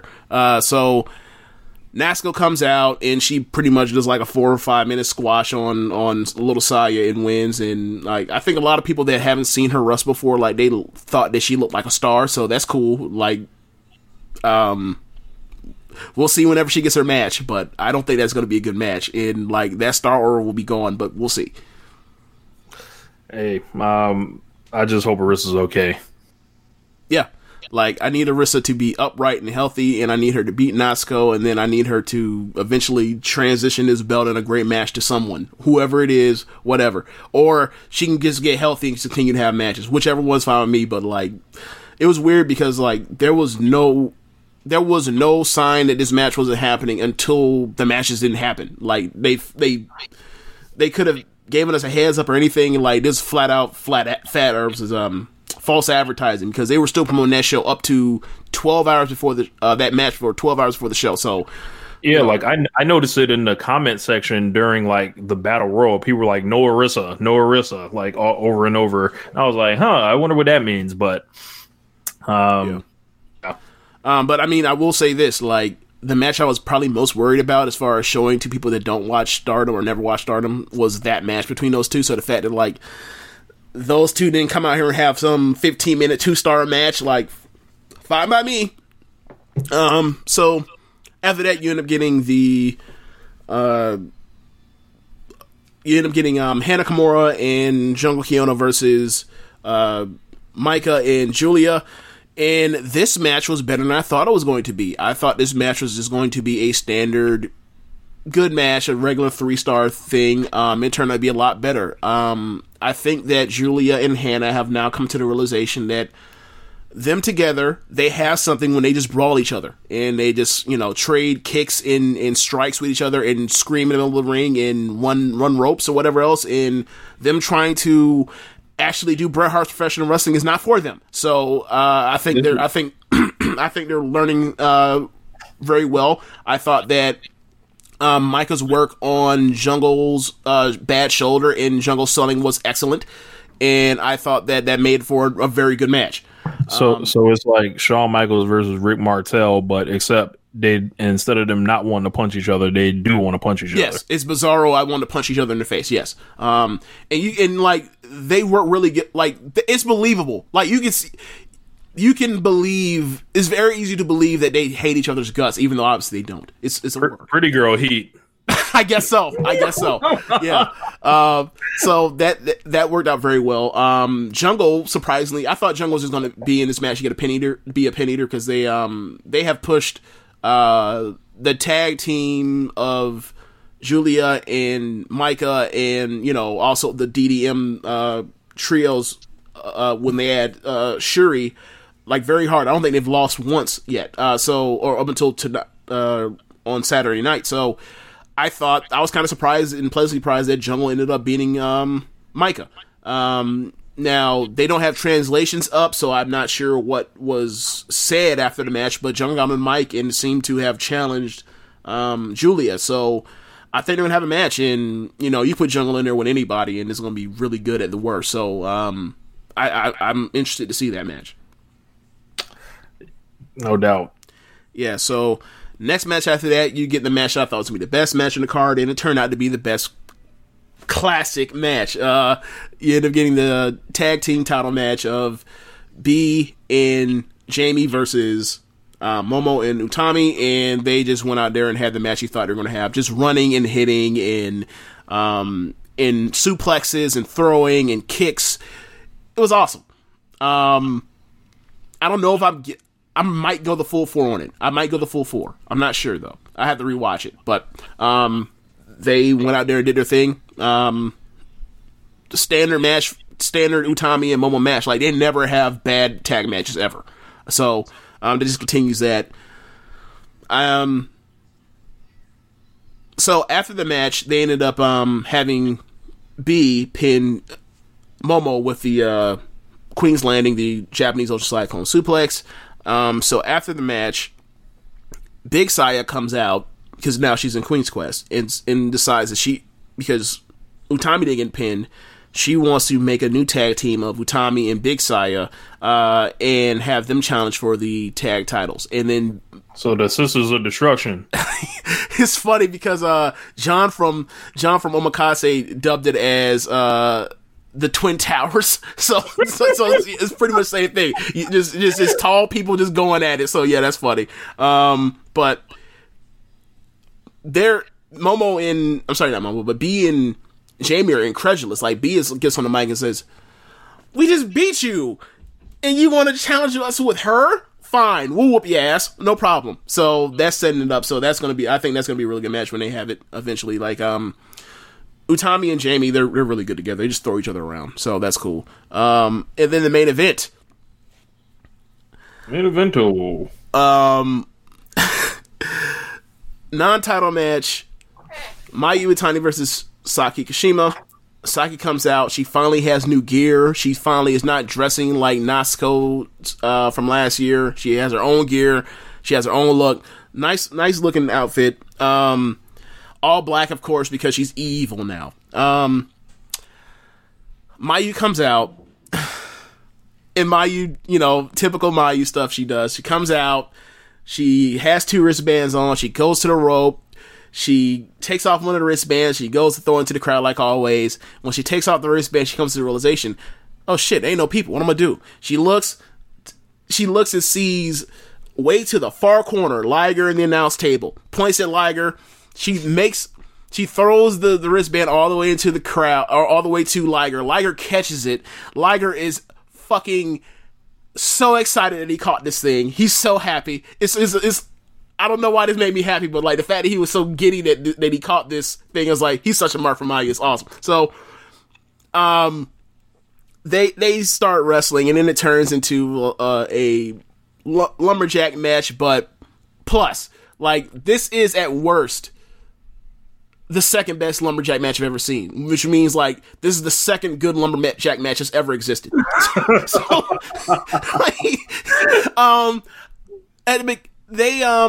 Pretty much the whole story is Mayu is clearly better than her. She's kicking her ass at every turn, but Oedo Tai's out there with stars, and they're bigger and they're evil, so they're better at interference and cheating when someone gets thrown out the ring than stars.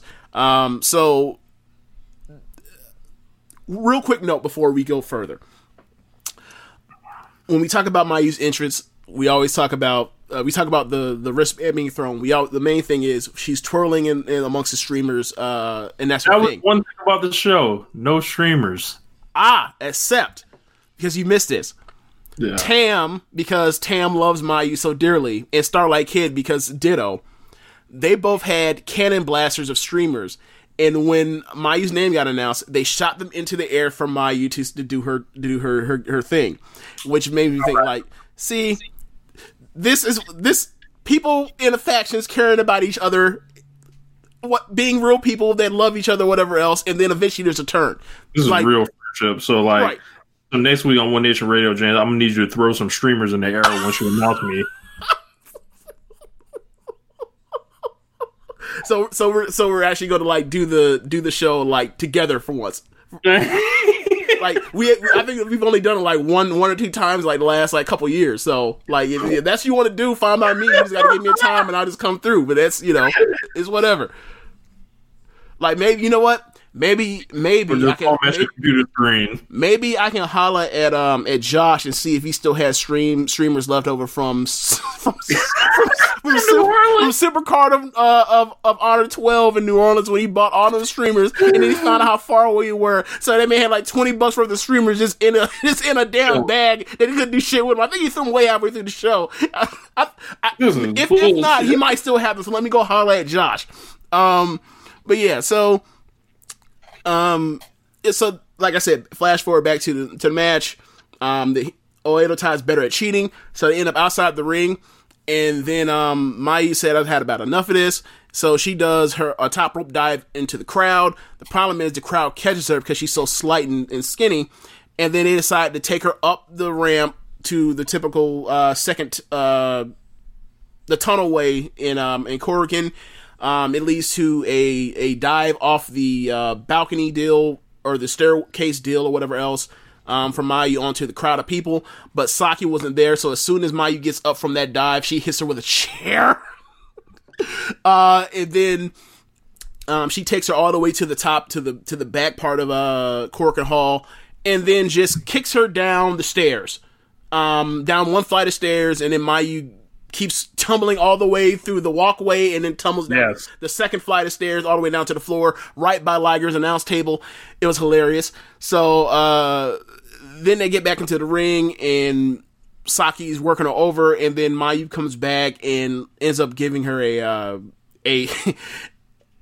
running power bomb over the top rope onto the crowd, up onto the lumberjacks, and then to get her back to the ring. The running three. Yes, the running three. Yeah, pretty much. So, and Mayu's been.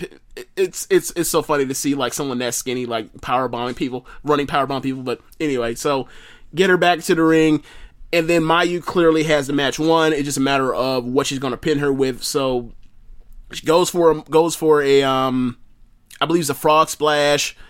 Gets the frog splash. We end up getting the ref gets pulled out the ring at one point. There's two different ref spots. Ref bump spots, or whatever else, but none of it matters. Mayu at the end just kills her. Just super kick, high kick. Saki goes down to a knee. Another. I'm sorry, I forgot to say this. Basically, it's four kicks, and all of them are just devastating between head kicks and super kicks, and just lays her out, just murders this woman. I think that's when we get the last ref bump, and then Mayu says, "I've had enough."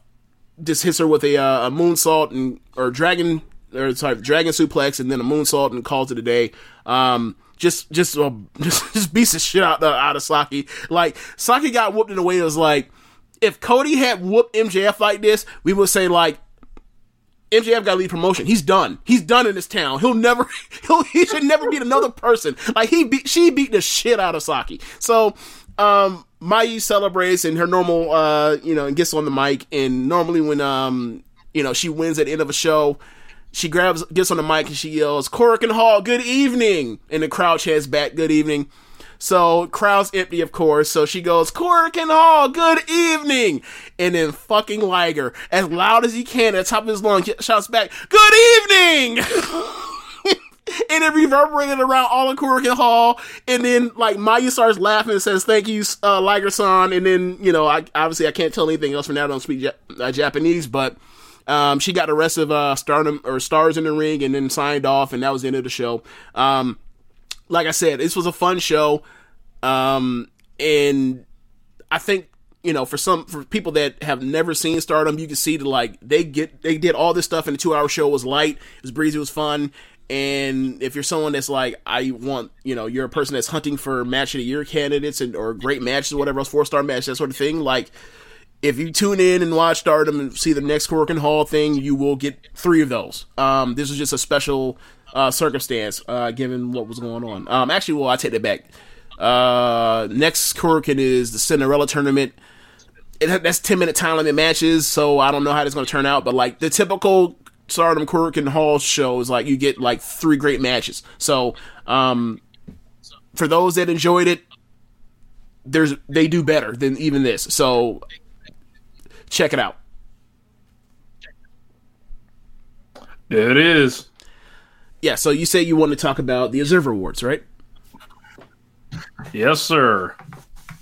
So, the Wrestling Observer Awards dropped. I know last show we said we were going to talk about it. We ran out of time. So, here we will go through the winners and just, our various thoughts on them. So, the Luthes Ric Flair Wrestler of the Year Award. Number 3 was Will Ospreay. Number 2, Kazuchika Okada. And number 1, Chris Jericho. That's who I voted for. Big business in multiple countries. First champion of AEW, still wrestling at a good enough level.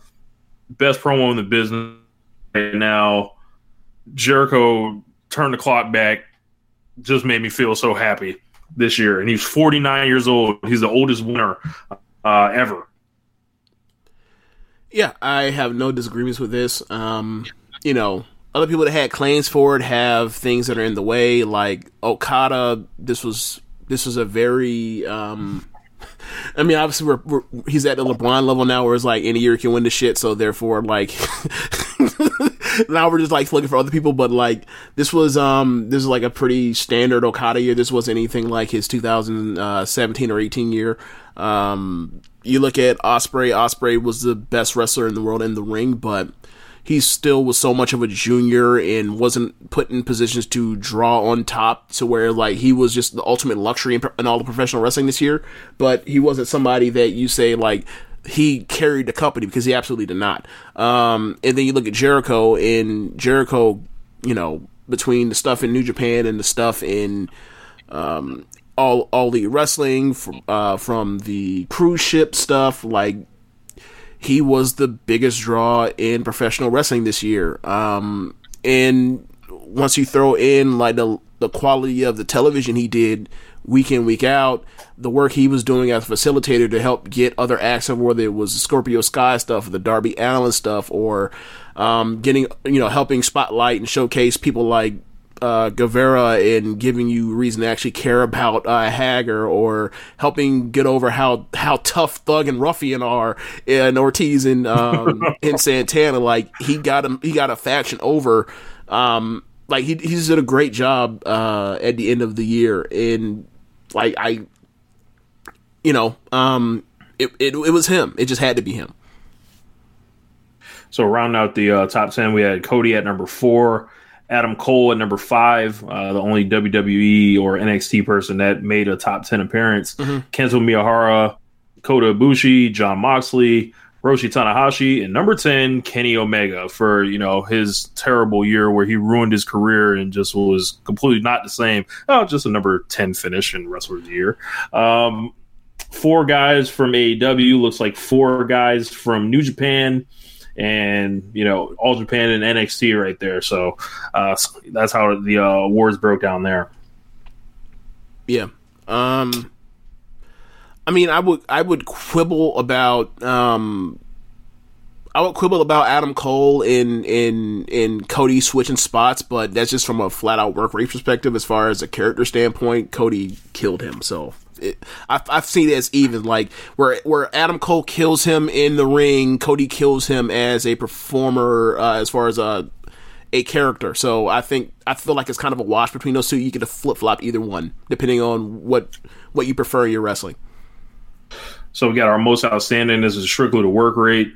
We got number 3, Kota Ibushi. Number 2, Will Ospreay. Excuse me, number 2, Kazuchika Okada. Number 1, Will Ospreay in a runaway landslide. Yeah. Like, most legendary year you're ever going to find. Wrestled in every tournament under the sun. You couldn't, like, he had the cheat code. He had the G1, the Best Super Juniors, and various matches, you know, all in, yep, and all other various matches in between. Tokyo Dome, Dominion. He was the one. Like, as soon as you heard that, it was on. Like, yeah.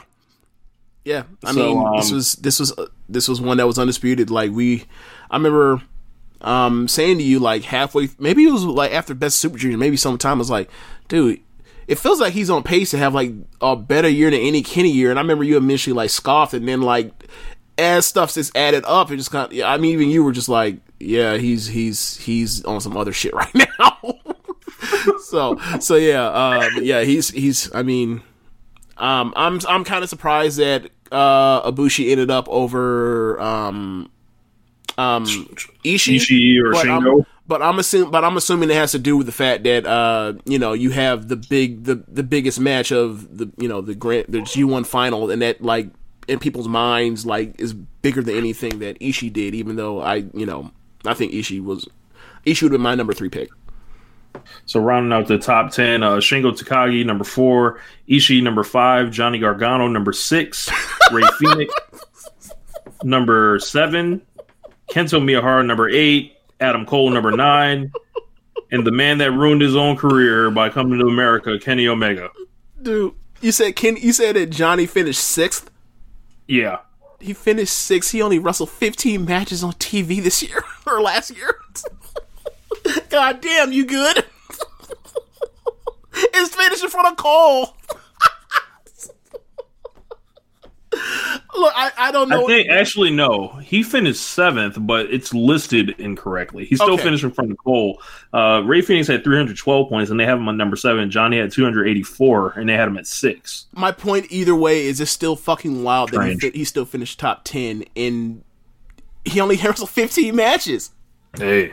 Like, he wasn't fucking around. He was not, but still, it's still like, yo, he, like, I wonder if anyone's ever finished top 10 with that little amount of matches in a year. I wonder. Let's see. So I ain't looking through all that. That's a long ass dive. No, thank you. So it looks like we've got 5 guys from New Japan. We got 2 from NXT, 2 from AEW, and 1 from All Japan. How many from the main roster? Zip, zilch, none, nada. Oh. Yeah, none of that. Yeah. Oh, yeah. I didn't mention this on air because this was a thing we talked about on in the thread. But for those that are like that, you know, just trying to follow and try to keep pace of, you know, what match do I need to check out from a perspective of if I feel like parachuting in on promotions or whatever else. Cage match. We talked about this at the end of the year with Imp during the 2019 WWE, NXT, AEW review stuff, and talked about like how much better like wrestling is on the network than it is the main roster, which makes no sense or shouldn't make any sense. And we had mentioned that like there were 198 recommended matches on Cage Match in all of WWE and 95 from the main roster last year. This year, in the first 2 months of the year, just February and January, the main roster has had 6 recommended matches. And the network has had 23. Yeah. It's getting even worse. So I just wanted to point that out and we can move on to the next thing. So Will Ospreay, just for more context, he had 5 matches like in the Observer that were 5 stars or better, and another 17 rated 4.5 or better. Damn, that's wild.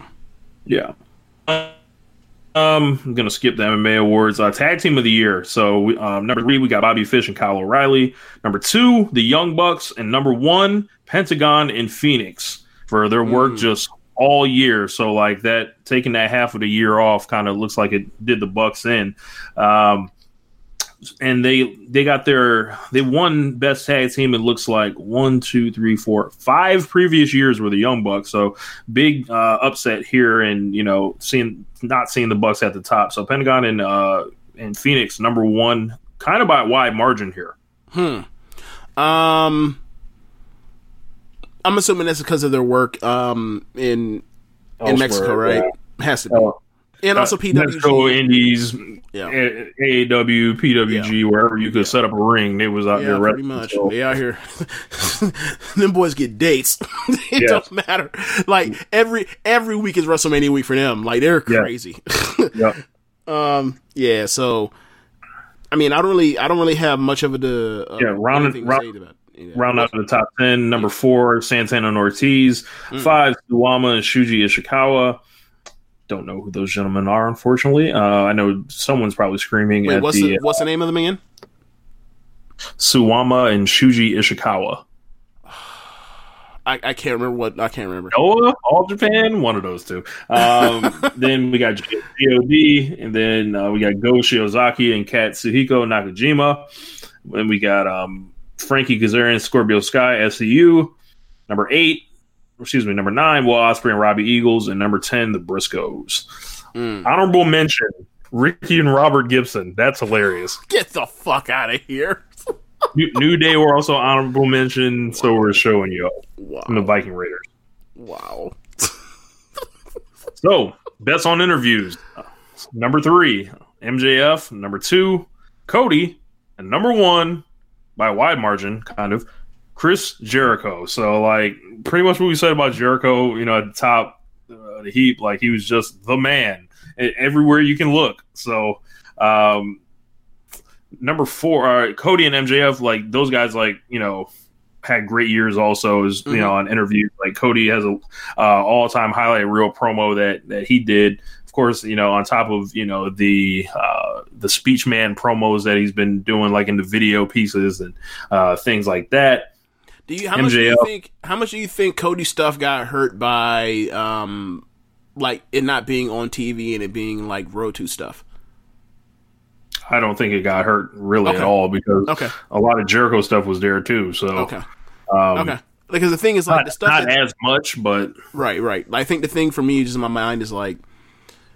I remember all the Jericho stuff, right? But like Cody had, you know, the Ellis Island promo, and the other one that's notable is like the Road 2 thing for I'm talking about getting rid of the past. Get to Double or Nothing with his brother. So yeah. I was wondering, like, if that got hurt because people just didn't see that one or whatever else or whatever. But like, I thought those were the top two people. I would have went with Jericho, but the best promo I saw last year was Ellis Island. So number three is MJF, so shout out to him. Number four, John Moxley. Number five, Zack Sabre Jr. Number six, Nick Aldis. Johnson? Yes, Boris Johnson. Look at Nick Aldis out here getting some votes somewhere. Good for you, Nick. Number we gonna do this every week, Nick Aldis. Oh yeah. Until I forget.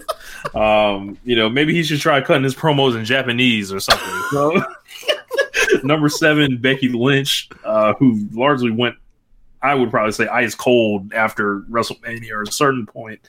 Daniel Bryan, number eight. Number nine, David Starr. Number 10, Samoa Joe. Okay. So it's funny how we didn't see The Fiend in there anyway. Like, for all of the Japanese fetishization, like, I don't understand how come there was nobody that was Japanese on that list. Amazing. I thought. Oh, okay. Top four, All In AEW. This is a promo promotion, apparently. So, promotion of the year. So, number three, WWE. Number two, AEW. Number one, New Japan Pro Wrestling. And they've won like 6 years. They've won every year going back to 2012. So, I think they're going to get a challenge this year. Well, yeah, because they're not allowed to run shows right now. So, and then 2011, I think 2011 was at WWE, right? No, that was UFC. Like, UFC had a 6-year run before that. Okay, I could have swore that WWE had won one like in the last few years. Well, okay, whatever. Maybe I'm thinking of the early 2000s more than anything else. Yeah, early 2000s back to back. Yeah. Okay. So, yeah. I don't disagree. So, the problem with WWE is so big that it's like, no matter what it does or whatever, like, given what the network is, how we just talked about it, like, just a staggering number of recommended matches out of WWE on the network, and then like the lack of that, given the amount of TV time that the main roster gets, like, you're going to get it finishing top three for best promotion, and then it also finishing, top three for worst promotion, because there's a lot of space and a lot of content, and a lot of it is some of the best of wrestling, a lot of it is some of the worst wrestling. So you're going to get on both sides. Like, it's so big that it's going to end up like that, and it probably is like that every single year. But I've never really thought about it. I'm pretty sure like it's top three for both worst and best promotion for like the last few years. Number four is the NWA. Number five, UFC. Tied for sixth, Dragon Gate and Stardom. Number seven, DDT. Number eight, AAA. Number nine, OTT. Number 10, All Japan. Hey, do me a favor. Where did Stardom finish in first place votes? 4, and Dragon Gate had 2. Yeah, so that's the point. Like, if you watch Stardom, you'll enjoy it. Like, honestly, like, between my three favorite promotions in the world right now, if I were to rank them, probably be New Japan, because the wrestling is unmatched, AEW, and then Stardom. Stardom be my third favorite promotion in the world right now. It's higher than NXT right now. Then I'm looking forward, best weekly TV show. Number three, NWA Power. Hey, Nick Aldis, we see you. Number two, NXT. And number one, despite only running since October, AEW Dynamite. Handily dominating the ratings war and the Wednesday night wars. And, it's just been... It's a fucking phenomenal show. It's a better show most weeks, and that just like from people, like to shit on NXT is like, well, they finished second, and that's what we're talking about. We're talking about two awesome shows at the end of the day, and like my Wednesdays are always a joy. So number four, we got New Japan on Access. Number five, Being the Elite. Shouts out to BTE, all the BTE viewers.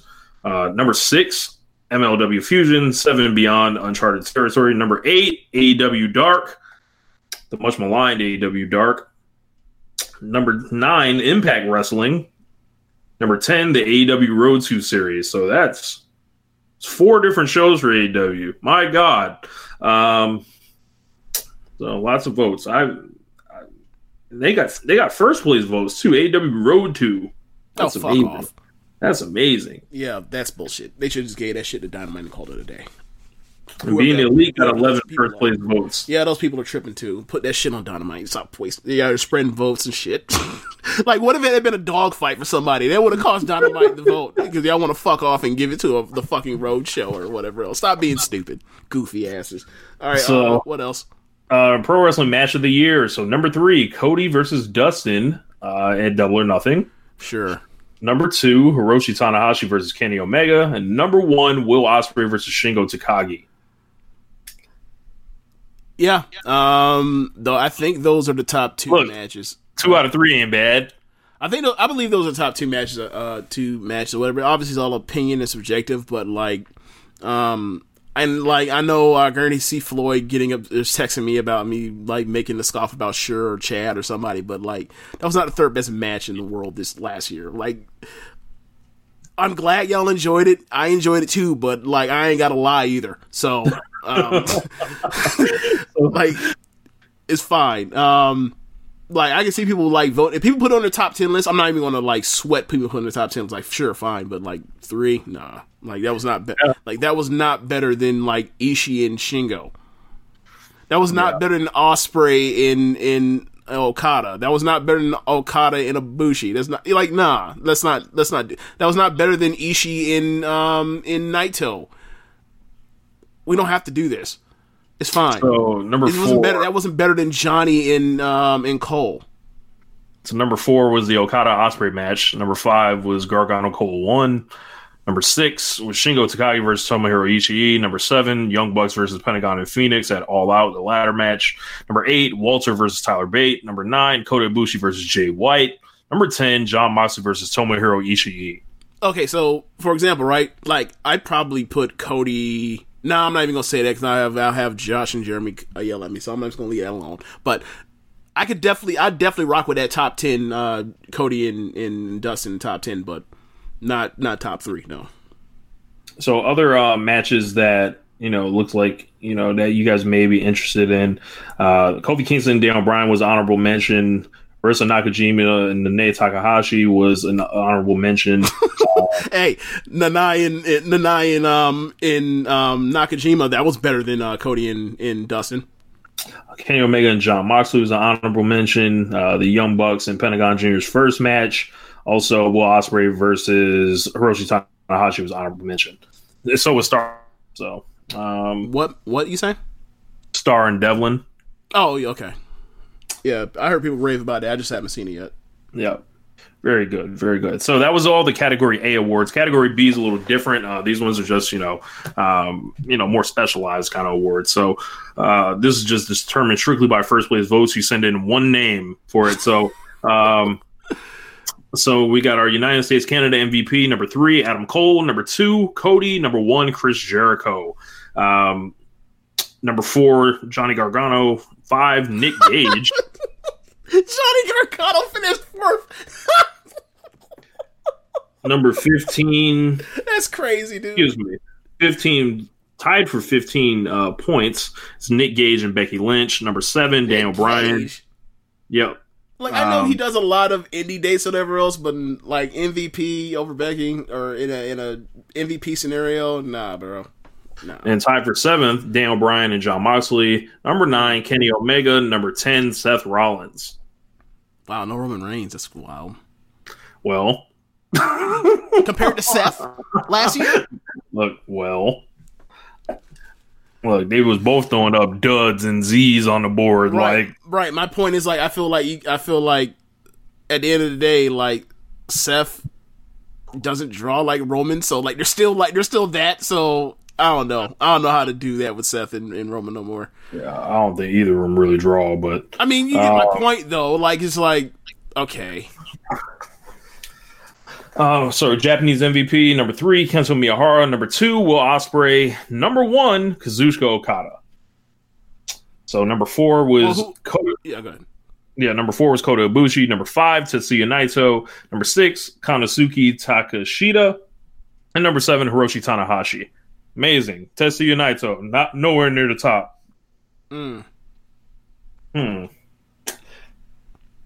So Mexico's MVP. We got L.A. Park, Rush at number 2, and then number 1, AEW's Rey Fénix. So Fénix takes home an award there. Kenny Omega, honorable mention, 13 on that one. So I voted for Kenny. I didn't know much about the region. Oh, my God. I didn't even think to separate the Lucha Brothers from each other, but Lord. Kenny has some awesome matches. You really voted for Mexican MVP Kenny Omega over La Parca. Yeah, I ain't watching none of them LA Park matches. I guess my response would be don't fucking vote because you don't know. That would really be my response. Come on, man. Yeah. So we got the Europe MVP. Look, you see how luring white supremacy is? You see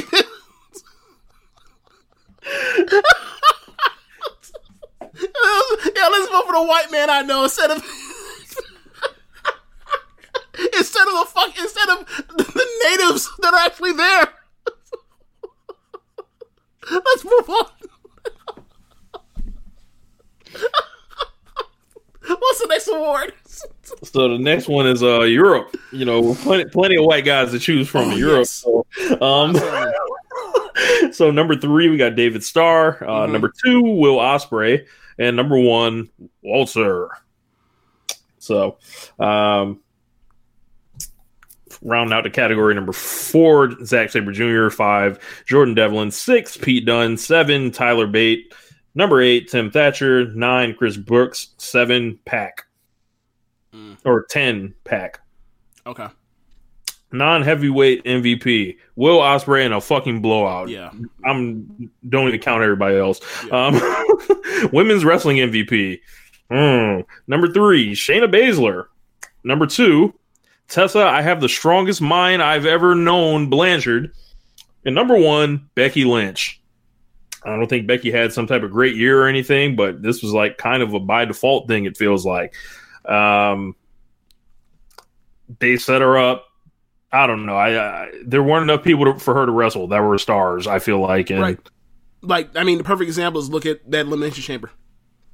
Yeah, and I resent the fact that she you know, I think I heard it was Dave and Garrett say this, that, you know, that Becky went down once Ronda was gone. It was like, well, what else was she supposed to do? What was she supposed to just make it, you know, make it work with Lacey Evans? What was supposed to happen? Yeah, and then like transition at, like that plus like her and Charlotte for the millionth fucking time in like the last 18 months. It's like you set her up for failure. Just like you set up Seth Rollins for failure. Just like you set up Roman Reigns for failure. Like they had these top stars, they get their big match or whatever else at WrestleMania, and then after that they have them they ain't got a plan. They ain't got something cool. Like the last good plan they had for any of these like top stars that are everyday people after WrestleMania was like put AJ and Roman together in 2016. That might be the last time they had a good idea with that. Remember what they did with Rollins after 2017? Yeah, go out there with Bray Wyatt. Yeah, that'll never get you over, by the way. Okay, number 4 was Ronda Rousey. Number 5, Io Shirai. 6, Riho. 7, Rhea Ripley. Number 8, Mayu Iwatani. Number 9, Suri, and number 10, Momo Watanabe. No Charlotte Flair. Really? Wow. Honorable mention. Next to Arisa Hoshiki and Hana Kimura. From an MVP perspective, I don't get having Momo over Hana, other than the fact that like Momo is like 3 times the wrestler that Hana is, but if it's an MVP discussion, like Hannah's the top draw and merch mover in Stardom. So therefore, if you're the biggest merch mover in the largest women's wrestling promotion in the world, you should be higher than a woman that is just a great wrestler. No knock against Momo. I love Momo, but I don't see that. But whatever. We're talking about, you know, the end of the card or the end of the top 10. But yeah, sounds about right to me, I guess. So, best box office draw. I'm going to omit the UFC folks that were in there. The UFC person was John Jones, for those of you that might want to know. But as far as a 3-2-1, number 3, Kazuchika Okada. Number 2, Brock Lesnar. Number 1, Chris Jericho. Not even close on this. Sounds about right. I actually voted for Kenny in this category because, you know, he had pretty much everything that Jericho did aside from, like, the TV numbers. So, what else we got here? Feud of the year. So we've got number 3, Young Bucks versus Pentagon and Phoenix. Number 2, Chris Jericho versus Cody. And number 1, Adam Cole versus Johnny Gargano. Yeah, surprising to hear that finished number 1, but it's like, all right, well, what feud actually like lasted the length of an actual real feud that was had that kind of caliber of match, that level of promo work, and like it's kind of cool. It's kind of funny that like you know.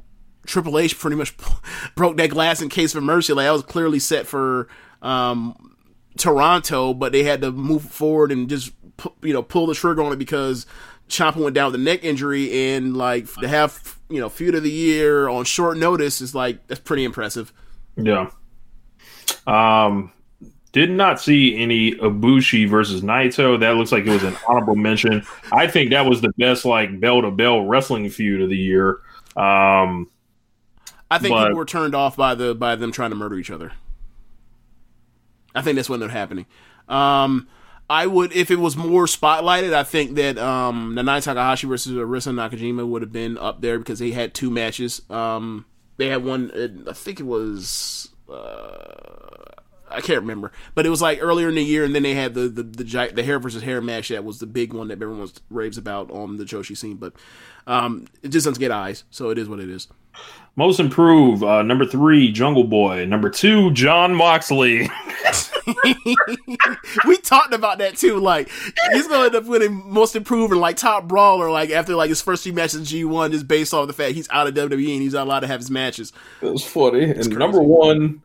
Lance Archer, so that great G1 performance, and come on into AEW. Looking forward to seeing you in America here. Rounding up the rest of the top 10. Number 4, Rhea Ripley. Number 5, Taichi. Number 6, Jay White. Number 7, MJF. But number 8, Darby Allin. Tied for 8th is Cody. With Allen for 8th, and number 10, Will Ospreay.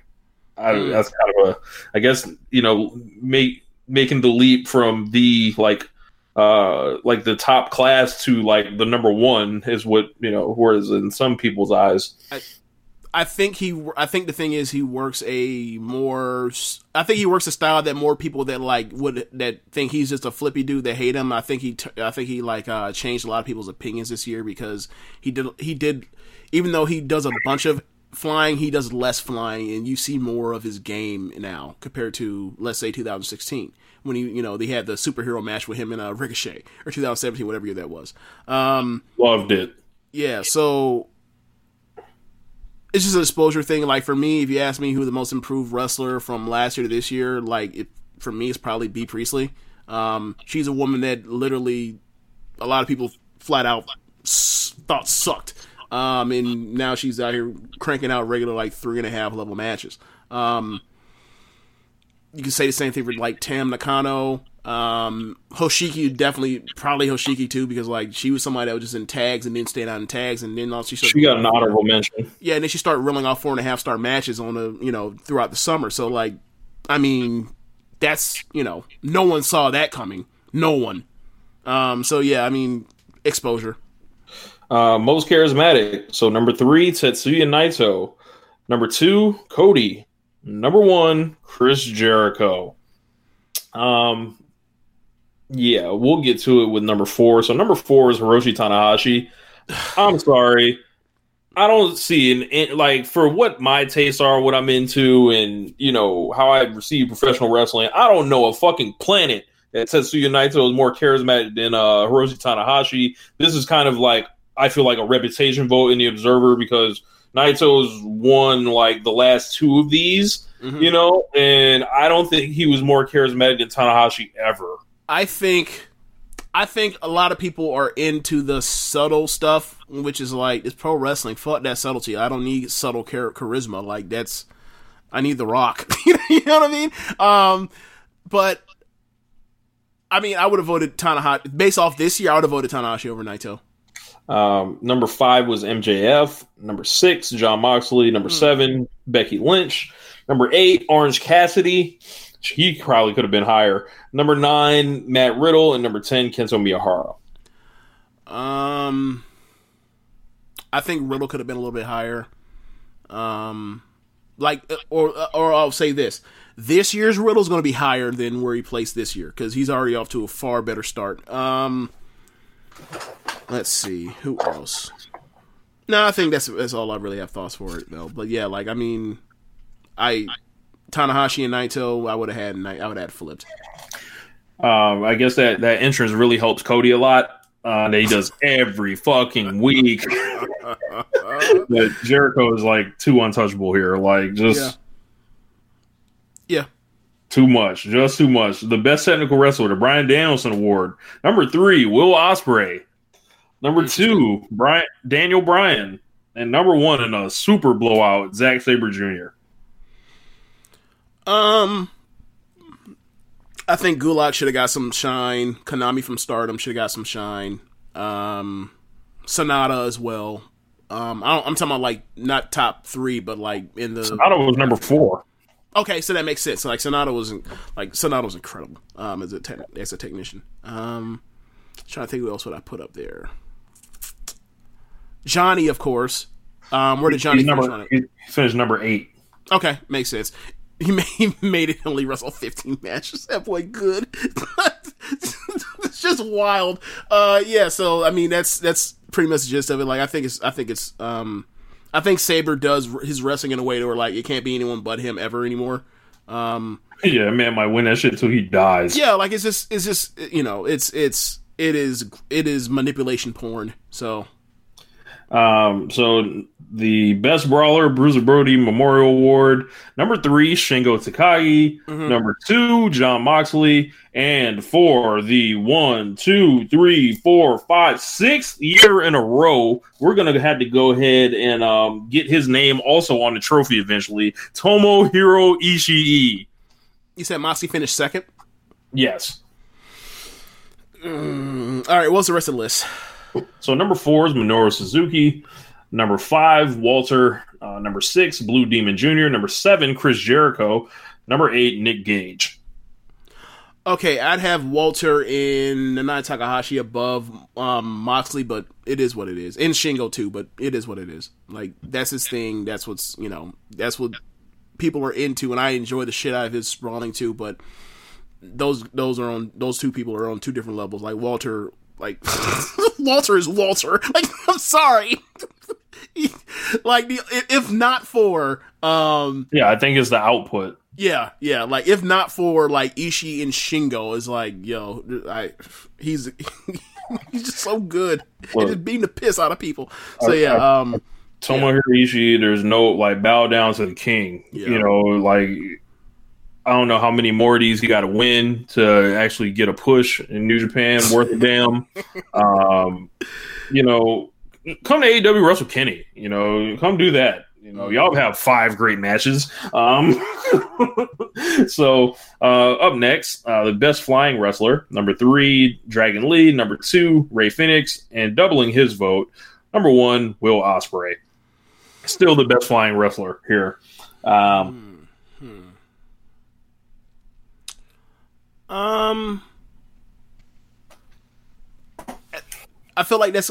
I mean, if you went with either, for me, I think it's closer than people made it out to be between Rey Fenix and Will. But whatever, those are the top 2 for me. Yeah, Dragon Lee was really great too. Yes, so, most overrated. Woohoo! WWE, come on down. Quick question: where did EO finish on Best Flyer? Not on the list. Wow. Okay. So I'll go through the rest of it. Number 4 is El Hijo del Vikingo, favorite guy of mine in AAA. Number 5, Ricochet, who's wrestling on Main Event now, apparently. Number 6, Shun Skywalker, number 7, Tetsuya Endo, and tied for 7th is Jacob Fatu. Okay. So, most overrated. Number 3, Bray Wyatt. Number 2, Seth Rollins. And number 1, who else could it be? Good old King Corbin. He's really going to be the new Kane. Yeah. And it's really impressive because now, like, Kane was always just like, all right, well, he's just a monster in a burn suit. And, like, Corbin has now won these, and, like, he's won 2 or 3. I think he's won 2 in a row. He's won 2 in a row. Like, last year, he won it as a commissioner, or an authority figure. This year, he won it as a fucking Burger King king. Like, yeah, that boy, that man is versatile. Yeah, and then Seth Rollins, like, that most overrated joint stuck to him. I think people figured out that his matches weren't that great anymore, and he wasn't worth half the trouble with how he opened his mouth and turned the fans against him, and also, like, sold his homeboy out, and he caught a lot of, like... And he was also handcuffed to Corbin. Yep. And being handcuffed to Corbin will get you on this list. So, number 4, we got Lacey Evans, pushed way before she should have been. Number 5, Lacey Evans. Who else was handcuffed? Well, who was Lacey Evans handcuffed to during our parts of this early summer? Baron Corbin. He gets everybody under. Number 5, Shane McMahon. Number 6, the dentist, Britt Baker. Number 7, Jay White. Number 8, Brock Lesnar. Number 9, Sonata. And number 10, Cody. Okay, so those are all the usual suspects that you'd imagine be on this list. Aside from Sonata, is it because the feud went too long with Okada?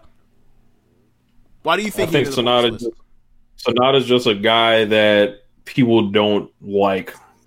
Huh. Yeah, it, like in that deep Puro circles, like they hate Sonata for whatever reason. Like, do they think, oh, he shouldn't be getting this push? Should be going to Ishii or Shingo or whoever the fuck. No idea. Goto, yeah, it should be pushing Goto, not Sonata. Fuck, yeah, no idea. Like, I love Sonata. Like, granted, like all the stuff that people say about him as far as having no charisma, that's absolutely there. But, that dude can do anything in the ring, just about. Like between the flying and the technical proficiency, like he's so good at other stuff that it's like, let's not nitpick and worry about like. Something like that, like one gigantic glaring hole when you have all this other stuff that he does well at a high level, super high level. So, I mean, maybe I'm just, glass half full on him. I don't know. So, number 3, most underrated. So, this is typically like most underpushed. So, number 3 is Toa Henare. Number 2, Matt Riddle. Number 1, Shorty G.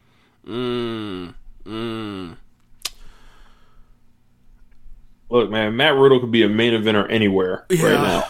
Yeah. Right? Yeah. I don't think Shorty G can be a main eventer anywhere. I think he'd be a top junior. Yeah. But that's as far as it goes. Like, if he's a really good push wrestler. Yeah, like, he's somebody that should be, he should be like number 3 babyface in a promotion. Like, that's his ideal fit or whatever else. But, nah, Riddle should have won this. Yeah. So number 4 was Ricochet, 5 Tomohiro Ishii, 6 Mustafa Ali, 7 Samoa Joe, even though he's like woo on the other side. I think it's the promo work. Tied was Kushida. Number 9 was Cesaro, and number 10 Pac. Yeah, I mean those are all people that have been underutilized in different promotions throughout the years. So I see that. Like Sure. So, Rookie of the Year, we got number 3, Cain Velasquez. Number 2, Carl Fredericks. Number 1, the Jungle Boy. I voted for Carl Fredericks. What was number 1? The Jungle Boy. Oh, okay. I mean, I like Jungle Boy. If Jungle Boy is number 1, does that mean that, like, Darby didn't qualify because he was in Evolve? Yes, okay. He did not qualify. Okay, fair enough, I guess. So number 4 was Clark Connors, number 5 Chris Statlander, 6 Strong Machine J, tied for 7th Marco Stunt, Private Party, number 9 Alex Coughlin. Best non-wrestler, we've got Selena De La Renta at number 3, number 2 Zelina Vega, Number one, Paul Heyman. Reputation vote. I don't think he was anything special. Who else are on this list? Because, like, Zelina didn't have a good year because they didn't utilize on Andrade, which is, like, how come Andrade wasn't on a most underrated list? That's crazy. Let's see. He might have got honorable mention. Yeah, he was honorable mention. Okay. So, who else was on this this list that filled out the list for Best Non-Wrestler? All right, so number 4 was Gato. Number 5, Tully Blanchard. Number 6, William Regal. Number 7, Aubrey Edwards, the referee. Number 8, Katsuyori Shibata. Number 9, Peter. And also number 9, Jake Hager. I voted for Jake Hager. Okay, I would have... There's just aren't good options for non-wrestlers anymore, it seems. Yeah. It's not. Like, if Zelina's having a down year for her, and then, like, she finished second, yeah, man, it's just bad. It's a bad situation with, like, non-wrestling acts in WWE. Like, they need to stop playing and put fucking Stokely on TV. Stokely would immediately win this. They could do that. Stokely would immediately win this the second they put him on TV. He got honorable mentions, and he's not even on stream. Off the strength of YouTube and Twitter. Yes. Yeah, Stokely need to come win this. He stopped playing. Like, fuck Robert Stone. Put Stokely on. So, Best Television Announcer, we got number 3, Tony Giovanni. 2, Excalibur. Number 1, Kevin Kelly. This is Kevin Kelly's second win. He won it last year. Mm. Okay. I have no problem with that. If it's only, I have no problem with that. Like, watch the G1 final. Like, I mean, me personally, like, I prefer at this point now. Like, I mean, I still miss watching New Japan with, like, Japanese commentary because they're so much more animated than even, like, Kelly and Rocky or Kelly and what's the Aussie's name? What's his name? He's a Bullet Club Mark. Yeah, huge dude. I can't remember his name. Yeah, but either way, like, they're not nearly as animated vocally as, like, the Japanese commentary. Like, Gino Gambino. That's what it is. Yeah, like, they're all good, but it's just, like, New Japan, just, like, when I watch, like, Mexican or Japanese wrestling, I hear their announcers, and they're losing their fucking minds. Like, it's like, oh, this is excellent. Like, when Aerostar came off the top at Triple Mania, and all some buddies yelling, "Brutal! Brutal! Brutal!" Like, I'm sorry, that takes me to a whole nother level than Kevin Kelly talking about Destino!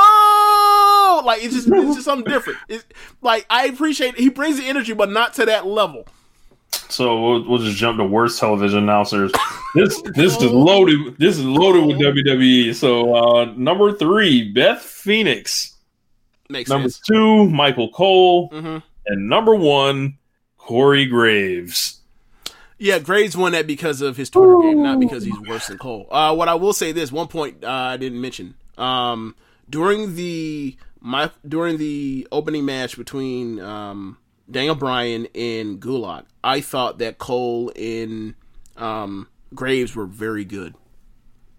Like, they called it like a straight thing. They were like, it was almost like Vince wasn't even there.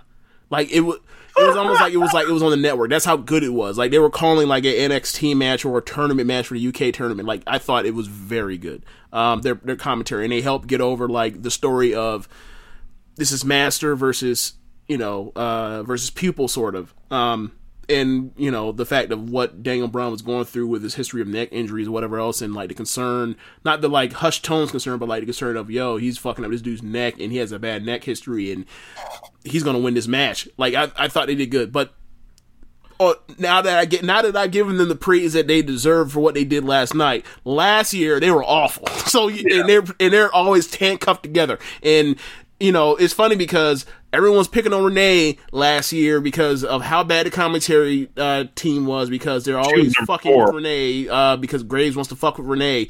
And then Renee's been gone and they're on SmackDown and they're just a nothing show. Like, SmackDown is so inconsequential to my viewing habits as a person that cares about the main roster.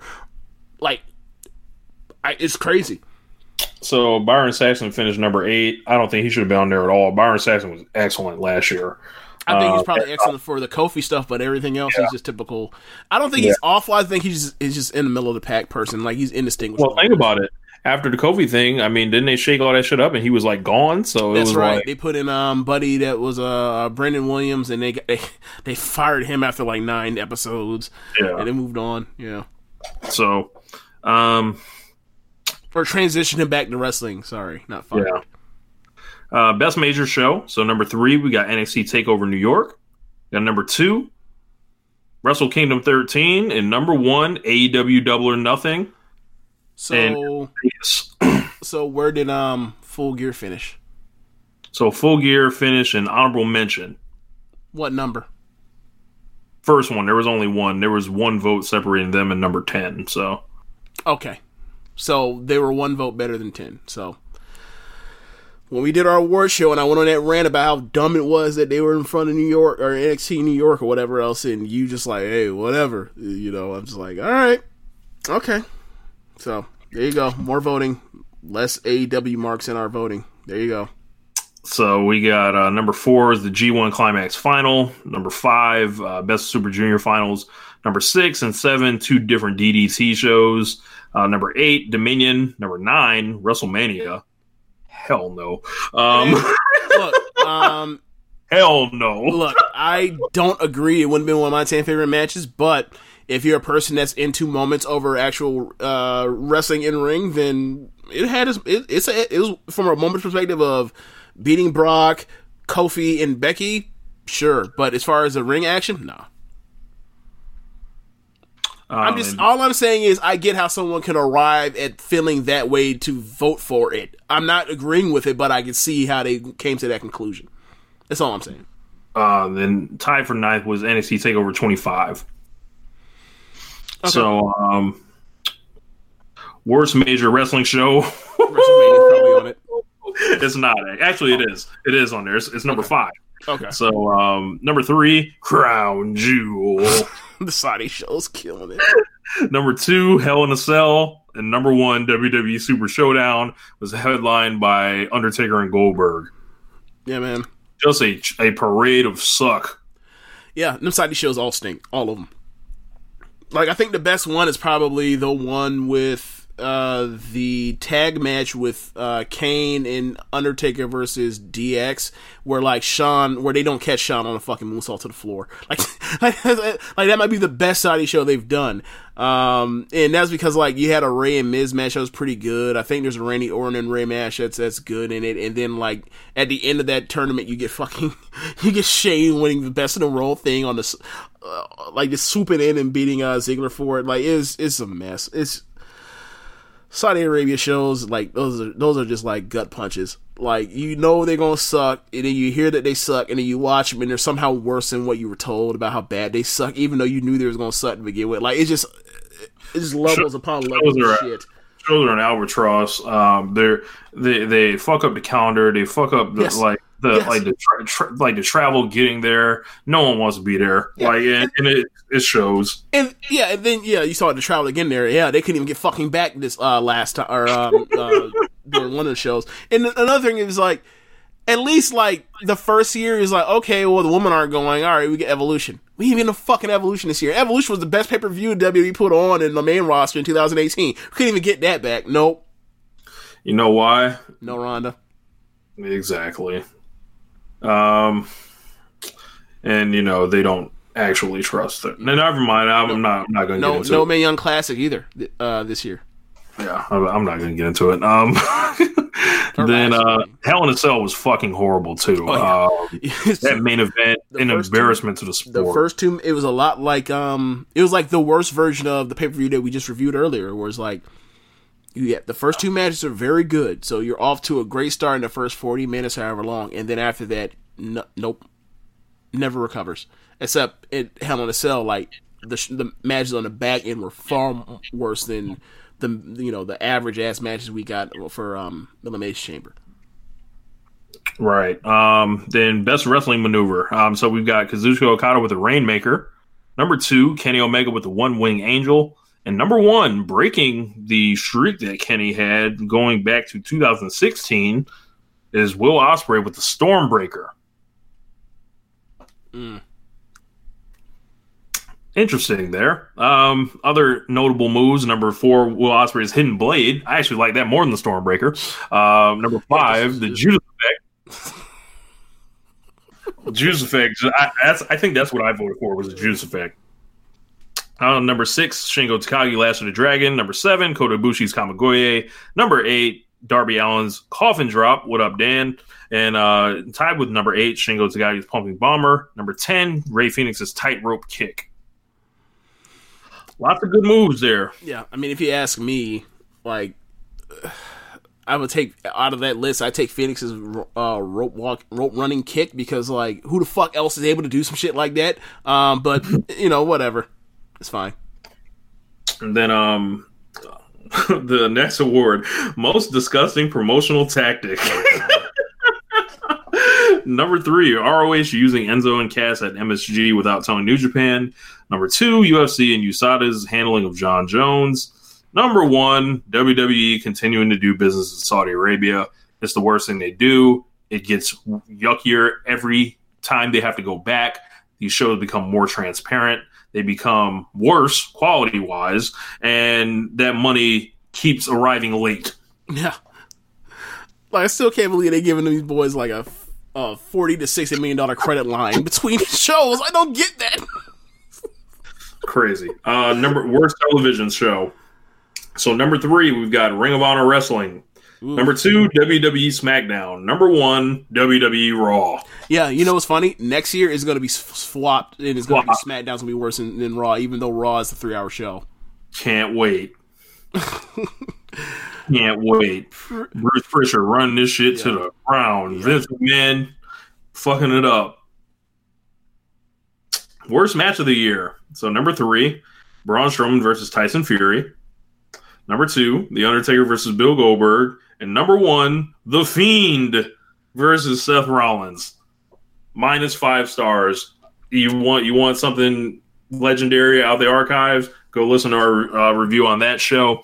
I hated that match. I hated everything it had to do with, like, you know, putting Rollins in there as a bad babyface against Bray Wyatt, who's a bad wrestler, who actually does have the crowd like cheering him. So, like, but you can't actually beat him, so they got to do goofy shit. So they had the level of parody that was reached in the match. I always talk about from WrestleMania 34 when Roman started kicking out of all those F5s, where it was just like comedy at that point.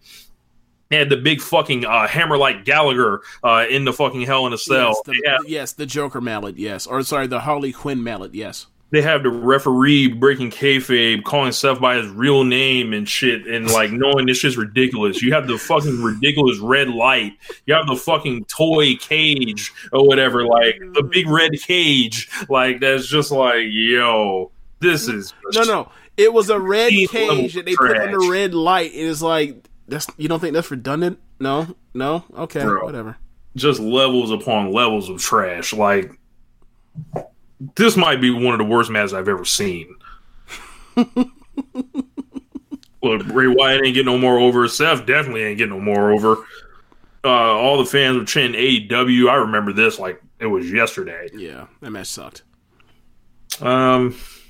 I would have voted for this for worst match of the year. Like, is it actually in fact the worst match I saw last year from a technical standpoint? No, like I watched 12-year-olds wrestle in opening cards on Stardom, but they weren't out there for God knows how long in a main event spot doing dumb shit. They're just 12-year-olds that are learning how to wrestle. Then we got let's see what we got. We got worst feud of the year. Baron Corbin all over this fucking thing. So let's start with him first. He was on number 6, number 5, number 4, and number 3. That boy dominant. Yeah. That boy dominant. Number 3 was Roman Reigns versus King Corbin. Ooh. Yuck. Number 2, Rusev and Bobby Lashley. Of course, led to the wedding. Hey, yikes. You know that, like, Corbin and Roman's going to be on here for next year too, right? Yep. Just a heads up. He's going to be here next year, too. And number 1, Seth Rollins versus The Fiend. It doesn't get much worse. Yeah. I'm trying to think. Seth versus The Fiend, or 2018's non-feud of Sasha versus Bayley. Which one's worse? This for sure, because this undoubtedly damaged Seth Rollins so bad that I don't think he's ever going to be an effective babyface again. Bray Wyatt, they did like Seth Rollins beat his ass too much, so they stopped the match. It was bad before the match. It was bad during the match. It was bad after the match. Like, it was just like the Sasha and Bayley thing is just a running gag at this point. Yeah, don't disagree. I just wonder what your thoughts were. All right, worst promotion of the year. Number 3, we got Impact Wrestling.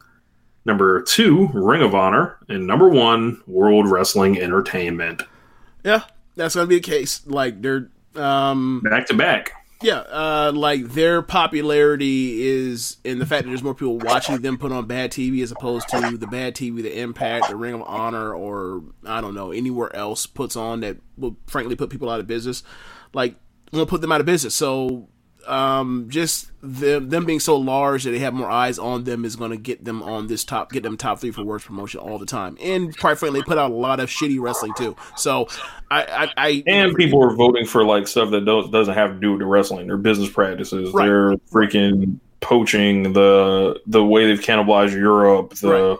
Right, so for those that are like Fed Defense Squatters or people that just hate Meltzer and thinks that he has poisoned the well for his listeners, which is like, I don't know, I just think different than anybody else that does any other show. Like, I'm sure people that listen to our show that are influenced by what we say because they listen to our fucking show, of course. But I think,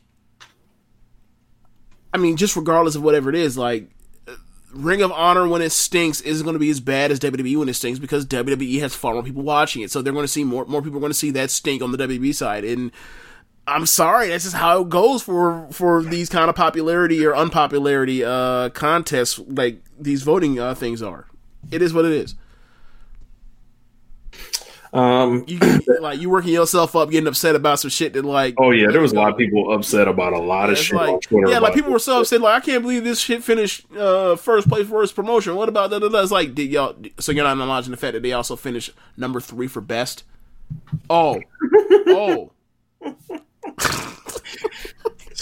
I think another part of it is like they know the reason why that shit got voted number 3 was because like the shit that happened not on the main roster, but whatever. Shit funny. So best booker, number 3, Tony Khan. Number 2, Triple H. Number 1, Gato. I think it's weird that Tony Khan's on there because like, is he actually the booker or like the EVPs, the bookers, or we don't even know their infrastructure even like come up with a guess on that. I mean, Tony Khan's got the last say. That's everything I read. So, like, okay, so in theory, that means he's a booker just the way Vince is the booker. All right, fine. Yeah. If that's the case, then starting next year, Tony Khan should be number 2. Yeah, he's going to be depending on what Gato does this year. So, yeah. Like, I would really like to see that. With Triple H and whatever he's doing in the PC with WWE or sorry NXT, like I would like to see what he could do for a full year without having full autonomy, without having to deal with someone might be getting called up. They want to bring Charlotte down. I would like to see what it does. Like I think he does. I think he's really good at planning out stuff ahead of time, knowing where he's going to go, but he gets himself in some weird situations when injuries come into play as well. So I think these are all very good bookers and people that like I love their TV. So like ultimately, I'm just wondering like with Triple H, I see the weaknesses. Like so far, Khan, you know, he's willing to experiment and you know at first, and he's starting to hone in on what people actually want. So he's getting better. So.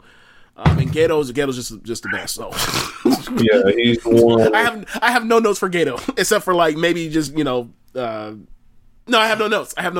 Yeah, he won. Looks like 8 out of 10 awards last decade. So and he won the Observer Hall of Fame last year. Yeah, so. I think the 1 year that he didn't win was when Triple H won with NXT. Him and Ryan Ward together. Yeah. So Promoter of the Year, number 3, Triple H. Number 2, Harold May and Takagi Kadani. And number 1, Tony Khan, taking a promotion from zero to national television in under a year and getting renewed and making money by a second year. Yeah, I think next year Kadani should, well, depending on how this scare goes, how this, not scare, but like how this thing goes with, was affecting attendance or whatever for New Japan and Stardom. But with the addition of Stardom and how much their attendance has shot up since Kadani and Bushi have gotten their hands on it, like I think he should be getting some looks for number 1 promoter next year. This wasn't even close. Tony Khan was a super blowout. Yeah, but I mean, obviously, because he built from nothing to, you know what I'm saying? Like, he built from nothing to this, and then now, like, next year it's on what he can sustain from it or grow from what his benchmark is. Like, with Stardom last year compared to what has been so far this year before the epidemic or whatever else, or the health scare, like, I mean, they've almost doubled their attendance. Or not doubled their attendance, but, like, close to it. So I would say, you know, from that and plus, you know, what they've been doing with consistently with the 2 year or sorry, selling out 2 domes or 70,000 to 2 dome shows, like that's definitely a feather in their cap for Kadani going to 2019's awards. So 2020's awards. Sorry. Tony Khan showing pay-per-views not a dead medium, and doing like over 100,000 buys multiple times, and flat out just like AEW is just the most talked about promotion anywhere you look on the internet, and a lot of that had to do with him, and also how he interacts like with the media, and he does the after shows like to their face. He had a press conferences to their face, and I think he's just really popular all around. So up next, we got Best Gimmick. So number 3 will be Orange Cassidy. Number 2, Chris Jericho. And number 1, The Fiend, Bray Wyatt. Look, it was creative. It was a cool look. The matches sucked, but people liked it. And people were really, when he lost that belt, people were upset. Yeah. Like, he's polarizing, just like we talk about WWE for most popular and for best promotion and worst promotions. Like, there's a lot of stuff that people enjoyed. There's also a lot of stuff people didn't enjoy between the gimmick for Wyatt. So I thought it warranted being for placing or whatever. So the worst gimmick, number 3, The Fiend, Bray Wyatt. There you go. Number 2, King Corbin, and number 1, Shorty G. So number 2 and 1 were both tied to Corbin. Correct. So what did you think Shorty G actually was? Because I know what I think it was. Shorty G? I thought it was they were trying to give him a nickname that was supposed to be endearing. It's almost like remember when they were trying to give Neville a Mighty Mouse gimmick? Yeah. Like, I wouldn't say necessarily that exact thing, but it was supposed to be like, he's the undersized underdog you're supposed to root behind, and then it just didn't work at all. Because, like, they lost steam on it because Corbin turns everything to shit, and, like, he was one of those 3-week push type dudes or whatever else. Yeah. Yeah, I have my own ideas on what I thought Shorty G was, but... So let's go to Best Pro Wrestling Book.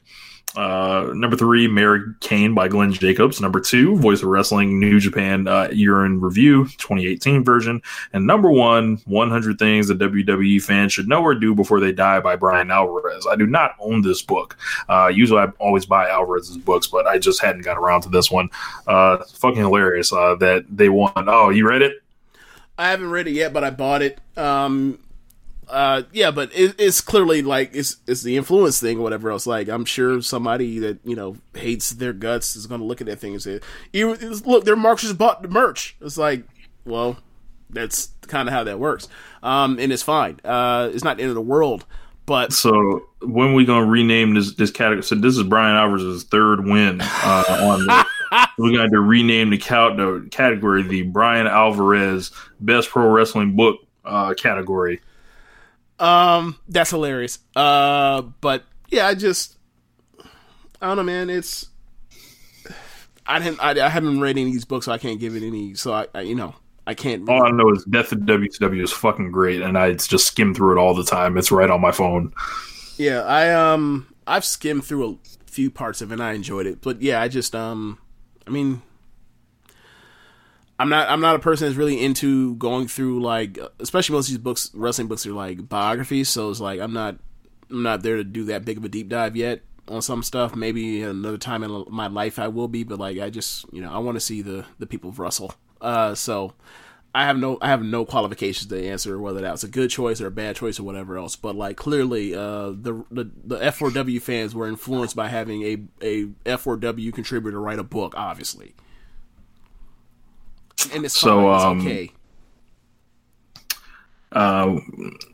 And then the last award, Best Pro Wrestling Documentary, was number 3, The Wrestlers, Voodoo Wrestling in the Congo. Never saw that. Number 2, the Kenny Omega Man one. And number 1, the Dark Side of the Ring series. Some of those episodes, I think, were worthless, like the Montreal Screwjob one, and then other ones were very interesting, like the Bruiser Brody one, or the Von Erich one, or the Gino Hernandez one. So a lot of those are good, aside from, when people were capping bullshit on the Montreal Screwjob. Yeah, I since they do allow series, what was the series in Vice that for like following basically like subgenres of wrestling? Like, for example, they had one for deathmatch wrestling, like CZW, and then another one they did for Stardom, for example. Those are the Vice ones. Is it called? What's it called? The Wrestler or Wrestlers? I think it was the Wrestlers. Yeah. Were they placed at all or no? The Wrestlers had 2 different entries. It was Voodoo Wrestling in the Congo and Craziest Wrestling in Japan. Okay. All right. But those are the awards. All right. Thanks for going through that. We probably should have cut it off earlier, but whatever. It's fine. That's it, this show. Be sure to rate us on whatever app you're using to listen to this. Tell the folks about the Social Suplex Podcast Network. Be sure to check out our friends at Powerslam.tv, the sponsor of this show. If you're a fan of independent pro wrestling and have over 5,000 hours of footage from all over the world, you can use the code Social Suplex to get your free month's trial. Don't forget to visit prowrestlingtees.com/Social Suplex to pick up some official Social Suplex Podcast Network merchandise. Also, be sure to check out some the other shows on the network. On Sundays, we have One Nation Radio. On Tuesdays, we have Keeping It Strong Style. On Wednesdays, we have the Ricky and Clive Wrestling Podcast. Every other Wednesday, we have Grumman Wash's Shit. On Fridays, we have Get in the Ring. And on Saturdays, we have All Things Elite. Thanks for listening. Hey, Kenny and the Bucks, 6 stars. And Heyman and Page, using the book on you boys. Psychology. All right, later, y'all. Peace.